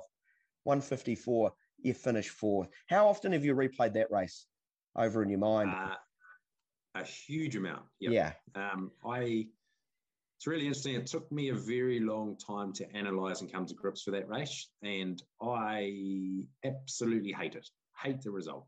Um, yeah. It still works me today, and the reason is is not so much that I fin- it was finishing fourth. Again, it was this mindset thing, right? I was going in to win silver or better. I was going in to challenge Michael and and do well. And as I said, I I leading up to it, 2007. Um, Jan Cameron um, at the time. So I changed coaches from Clive Howard, shifted to Auckland, and was training under um, Thomas Ansorg and Jan Cameron. And Jan Cameron, extremely well connected and respected globally around the world in the swim coaching. And she had organised with Bob Bowman and Michael Phelps and um, to go and join them at a training. Well, actually, they invited me to give Michael some competition and training. So I went over to um, the US Olympic Training Center in Colorado, and it's at altitude there. And we stayed there, you know, like lived on campus there and trained for three weeks at altitude. And we would do the sessions we were doing, and it was wasn't just Michael me. There was also, I think, I remember in the squad, I think there was five Olympic individual Olympic gold medalists, and just wow. in that training, there were about 25 swimmers there and and and that's just the golds, you know. Like there were there was some phenomenal Peter Vanderkaay and you know a bunch of American swimmers that people wouldn't necessarily know of. Yeah, and and other coaches too, Jon Urbanchek, people like that. And it was an incredible environment. And we had three three weeks, and we went three three one three three one like that. So we did three swim sessions of an hour and a half um, for the day. Next day we did the same, and then we'd do one session, and that would be our sort of recovery day. And we repeated that for three weeks. And, and every second day we were doing gym sessions and dry land and stuff. So massive, massive training week. And I got to know Michael reasonably well there and, um, you know, and each other. And so based off the back of that, then I had world champs where I, you know, won the gold. And again, it was an interesting race. So I knew the Polish boy and the Japanese boy were going to be sizing each other up. I purposely, it was a risk, but I purposely qualified on the outside lane. And again, I knew they would struggle to see me. And I put down using in my natural speed to get a lead. And easily won that race, which was really cool. And that gave me a lot of, again, a lot of confidence going into the Olympics. And I and I thought, you know, this is I'm silver or better here. You know, I'm really going to challenge for it. And unfortunately, I got what Mahi Drysdale had, where I had a belly, a tummy bug, and I was couldn't eat, couldn't keep food down. Was you know yeah. on the toilet all the time, and um, the, the, interesting thing with, and I think, and I'm not judging Mahi for the way he approached it. I didn't make it public. I decided not to. And I think of very different circumstances, though. You know, Mahi had all this pressure and this expectation from the public, whereas, yeah, there was some of that on me, but not to his degree. Um, but my, so I thought though, if I acknowledge that I'm sick, I'm giving myself a way out. You know, like I'm sitting there and saying, "Hey, I'm not at my best.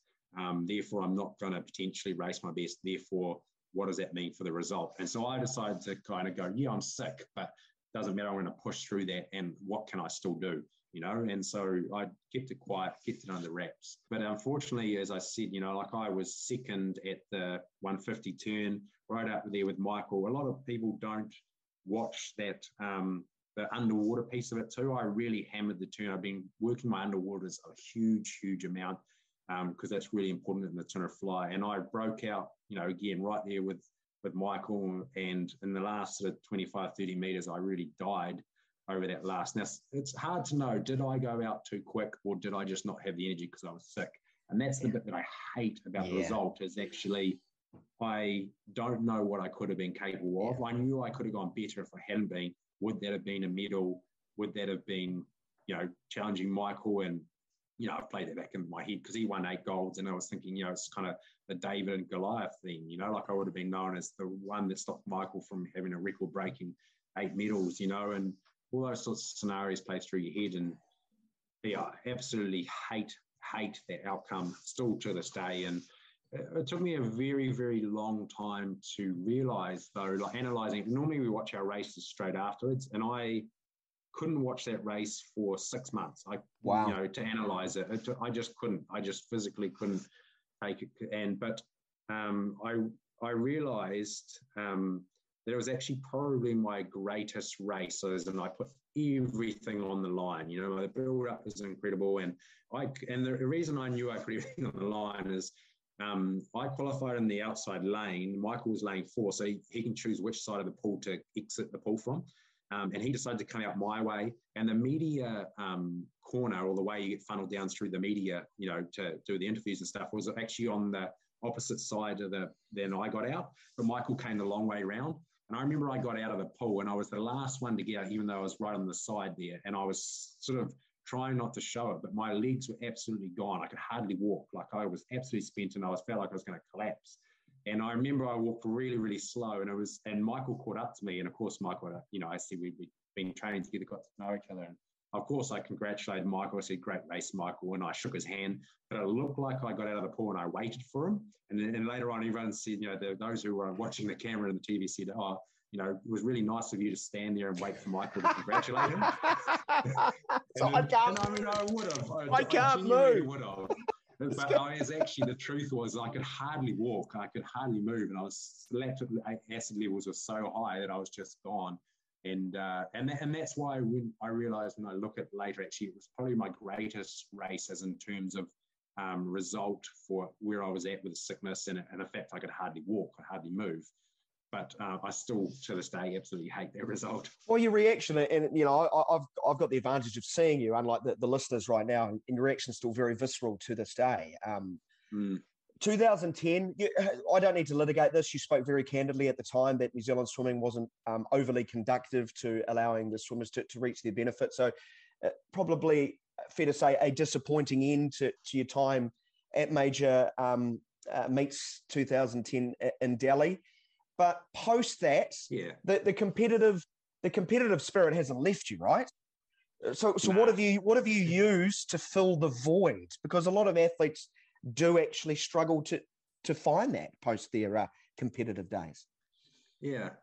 Just the last year on the end of that swim career, actually, the 2009 um, trials for the Com Games, I actually raced faster. I did another personal best. So I went to that champs swam a 154.1. So I went 154.3 at the Olympics. I went 154.1. And I swam a 348 in the 400 free, which was only just off Danyon Loader's 400 free wow. New Zealand record. So I, I, swam. The annoying thing is, I said at the end of my career, I actually swam. I was still progressing, still getting faster. And that's why I can put it down to the fact that at the end of my swim career, um, there was a whole lot of political issues going on, and I lost Thomas, my coach, eight weeks prior to Com Games, and all this sort of stuff happened and really impacted that Com Games, which was hugely disappointing. So yeah, it was that was very frustrating. But anyway, yeah, yeah I, bet, I, said, I bet, um, I bet. Yeah, and a lot of that kind of fifty percent of that um, of all that crap that was going on was motivated me to retire too. So it wasn't the nicest way to finish. And yeah, anyway, so yeah, and still, I, I've always loved competition. I love seeing. I guess it's my way of measuring where am I at in terms of whatever the sport is at. So um, I actually didn't do anything for about seven years. I was still active. You know, weekends I'd go out in the boat, hang out, you know, spearfishing and. Yeah, you catch you know, some big fishes. You catch some big fish. Just check out your Instagram. You get some yeah, pretty large ones. Yeah, yeah. Well, um, yeah. So that was one of the things. Is I've done a few spearfishing competitions. I represented New Zealand at the um, Inter-Pacific spearfishing champs. I have still to this day only shot the only New Zealander to, to um, shoot and land a black marlin in New Zealand. Um, that weighed in 163 kilos. So holy um, hell. Um, yeah, so um, interesting. There's yeah, and that was so that's been that. But I the first sort of sport that I got me back into doing some stuff again officially was the um, World Masters Games when they came to New Zealand in Auckland and so seven years later, I hadn't really. Every now and then, I'd jump in the pool and just do the odd swim lesson, if you know, or session. If someone said, "Hey, I'm going down the pool," and but I probably averaged maybe three, four times a year. You know, like I did that. And then um, with the World Masters coming to Auckland, you know, all the swimming boys, and I'd say a lot of the ex-athletes were like, "Oh, we'll enter and we'll do it," you know, and and we all a bunch of us entered. And then I remember five weeks out from from it, it was like, "Oh no, I haven't done any training," and so I. Uh, I thought, shit, I better get in the pool and better do some training and, and do something. So I, I messaged Rick Wells. He had the Rick Wells swim squad yep. in Newmarket at the time. And uh, and he was like, yeah, come along, do, you know, do some mornings, one hour session in the morning. And and it was sort of back like the early days, four one-hour sessions a week, and and uh, and I did that for five weeks leading into to the World Masters, and and it was I actually at that point realized how much I kind of missed yeah. structured training and really enjoyed it again. It just and I had become you wouldn't say looking at me I was unhealthy, but also I realized that not having fitness and exercise in my life um, wasn't a good thing, and and it helped me a lot again feel a whole lot better. So I did that, and then I kind of um, went, what do I do next? And um, my now wife, my partner at the time, who's now my wife, she said, oh, why don't we do coast to coast? And, you know, when I swam, I was so fit, I kind of looked at all these other events and thought, oh, I could do any event in the world, you know, because I was, whether that's coast to coast or an Ironman or whatever, even though it won't necessarily be fast, but you had the base fitness there. And so I just said, oh, yeah, let's do coast to coast together not knowing the distances, not knowing what it involved. Like I know it's from one side of New Zealand yeah. to the other, but you don't yeah. really look at the details. And then when I, a couple months down that we entered, and a couple months down the track, I was like, looked at it, I was like, whoa, 243 kilometers. And, you know, there's a 70K kayak and you got to get your grade two certification yeah, and you got to do this mountain run and all these other things. I'm like, wow, I better start doing some training for this. Oh, brilliant! Well, you've done free diving. Um, you've done you've done a lot, and the competitive drive's not going to go away. It would be remiss of me to not ask you. You still an active viewer of the sport of, of swimming, that is, and you know, when Commonwealth Games come around, do you, do you scramble to, to find out how am I going to follow it? Yeah, it's interesting because you kind of, I'm getting on with life a little bit now. Yeah. You know, as I said, my, my wife now, we got married not long ago. And so it kind of suddenly is, next thing it's there, you know, it's just like, oh, yeah, it's Commonwealth Games coming up. Oh, yeah. And then suddenly, wow, it's on. How are we going to watch this, you know? And it, so um, this time around, we just ended up buying the Sky Sport package and watched online, which has been great. And, and again, I've really enjoyed watching it again. Actually, every time it comes around, it reminds me of all these memories and they come back. And interesting, Lewis is credited to me as being a lot of his inspiration as a young kid. So I've had a few interviews and I mean, that, that's the ultimate honor, right? That you know you've inspired someone else, um, like a, a young kid that was there to dream big and go out there and actually achieve it. So, and I said to Lewis, you know, I sent him a few messages and we've been talking, just chatting a bit. And I said to him, you know, like there'll be thousands of kids there now, what looking at him and he's the same. So, you know, and, and for him that to acknowledge cool. that within me is a, is a, I guess, the ultimate honor. It was really cool. Yeah, that is really cool. I bet. I, I, I bet you sort of not not sure if blush is the right word, but it must feel you must make you feel warm. Must make you feel it rather does. warm. Yeah, yeah, it's a really cool feeling. Yeah, yeah. And I remember Anthony Mosse and Danyon Loader, they were that for me, you know, and and um, yeah, it, it is cool to kind of get that feedback and be told that. Really cool. Moss, I wish we had more time. I, feel like we've pulled back the covers and there's so much more we, we, could get into. But thanks so much for joining us here on SENZ. Great to, great to see you. Great to see you smiling. Um, yeah. You're way too fit for my liking. Um, you keep up the fine work and hopefully we can catch up with you again soon. Yeah, thank you. Thank you for having me. And uh, yeah, appreciate it. Moss Burmester, our Saturday session legend for this week in association with Somerset. Think legendary care, think uh, Somerset Retirement Villages. Uh, new friends, new laughs, and a new home. Think Somerset Retirement Villages, somerset.co.nz. Very thoughtful individual now, isn't he? Is he? What, what a great chat that was, Daniel. Well done. It was amazing how he holds on to that race. He just Against Phelps. Yeah, I just wish that he wasn't sick. And I guess it's one of those things probably – when he did finish early, would have woken him up in the middle of the night, just wondering what if. There's probably nothing worse as an athlete, always wondering what if. And you going to have any what ifs? Probably not. No, only maybe about my batting. if Kurow's actually in South Canterbury, it's probably the other one, right? Yeah, one of those two. Oh, it's a technicality. Like I'm going on Google that I. That it, I it appears South Canterbury have invaded North Otago. Um, if Hamish Bennett was in charge, it is uh, 19 minutes away from one o'clock. Uh, thanks again to Moss Burmester um, hope you enjoyed that chat. So If you're just tuning in for the first time, uh, earlier today we had Ian Kirkpatrick, Jamie Ward, Jacob Spoonley.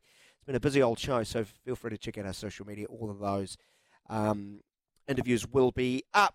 Um, keep your nominations for Sleep Drops Performance of the Week coming through. Remember, uh, try New Zealand sleepdrops.co.nz for all ages, lifestyle stages, and sleeping challenges. Always read the label and take as directed.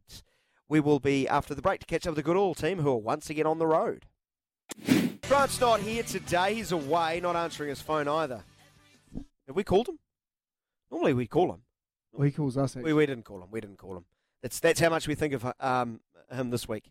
Hamish Bennett's in the chair for him. Let's cross to I think somewhere in uh, Canterbury. Are you okay with us? Christchurch might be. Uh, Clado's on the road again. G'day, Clado.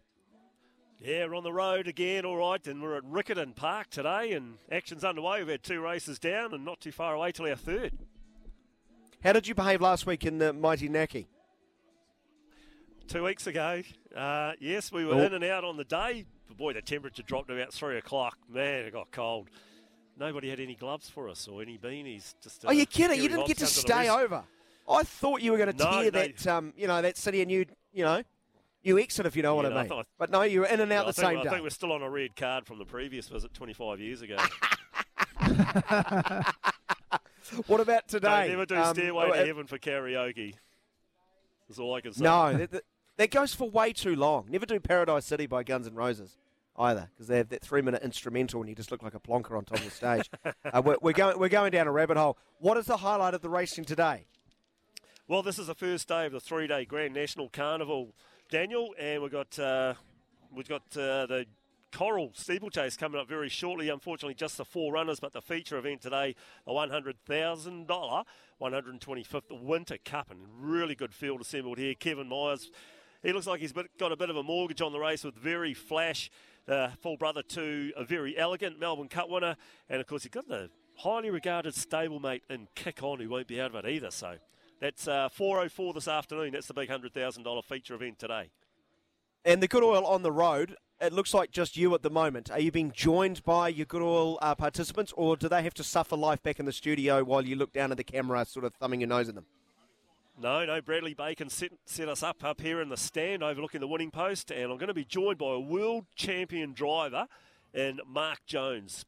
Back a while ago, though, 2003, but Mark Jones, world champion driver, joining us alongside uh, respected journalist Matt Markham. So if you want to know something, Oh, nice. Matt usually tips one out, then it starts drifting in the price. So I, I, just hold I have to ask you, Hamish Bennett. Hamish Bennett's been the chief uh, propaganda minister for South Canterbury Sport today. Um, uh, Phar Lap, of course, but you didn't mention any jockeys or any Ryan, any drivers. Uh, any You names we you- should add into that list, Mark?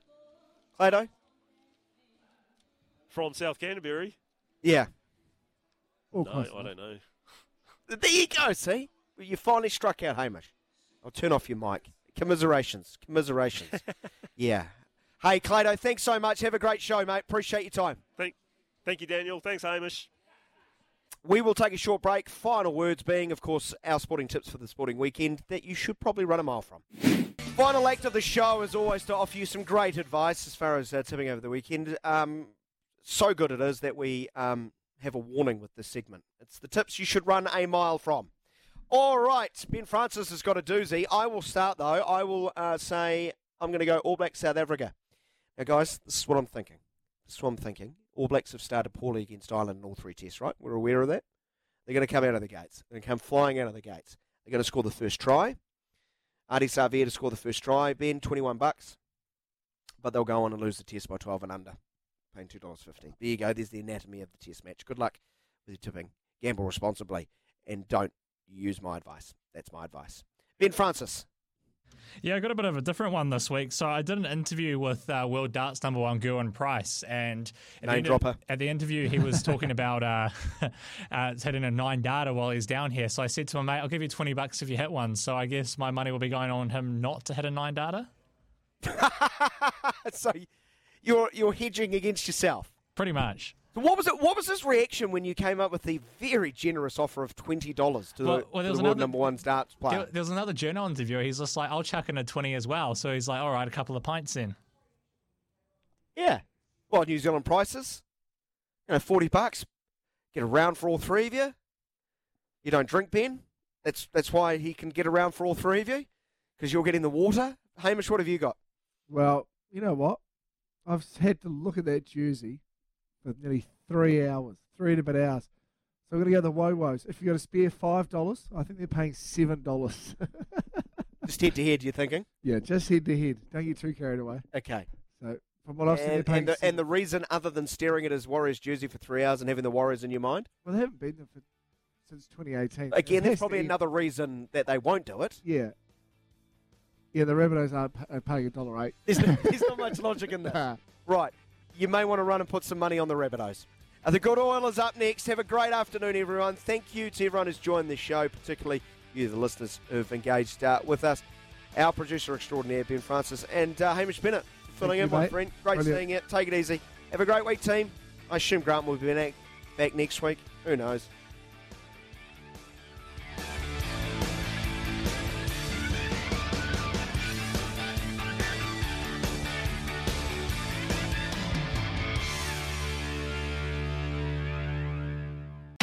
Sometimes needing new tyres can catch us by surprise. That's why Tyre Power gives you the power of zip pay and zip money. You can get what you need now, get back on the road safely, and pay for it later. Terms and conditions apply. So visit tyrepower.com.au or call 13 21 91.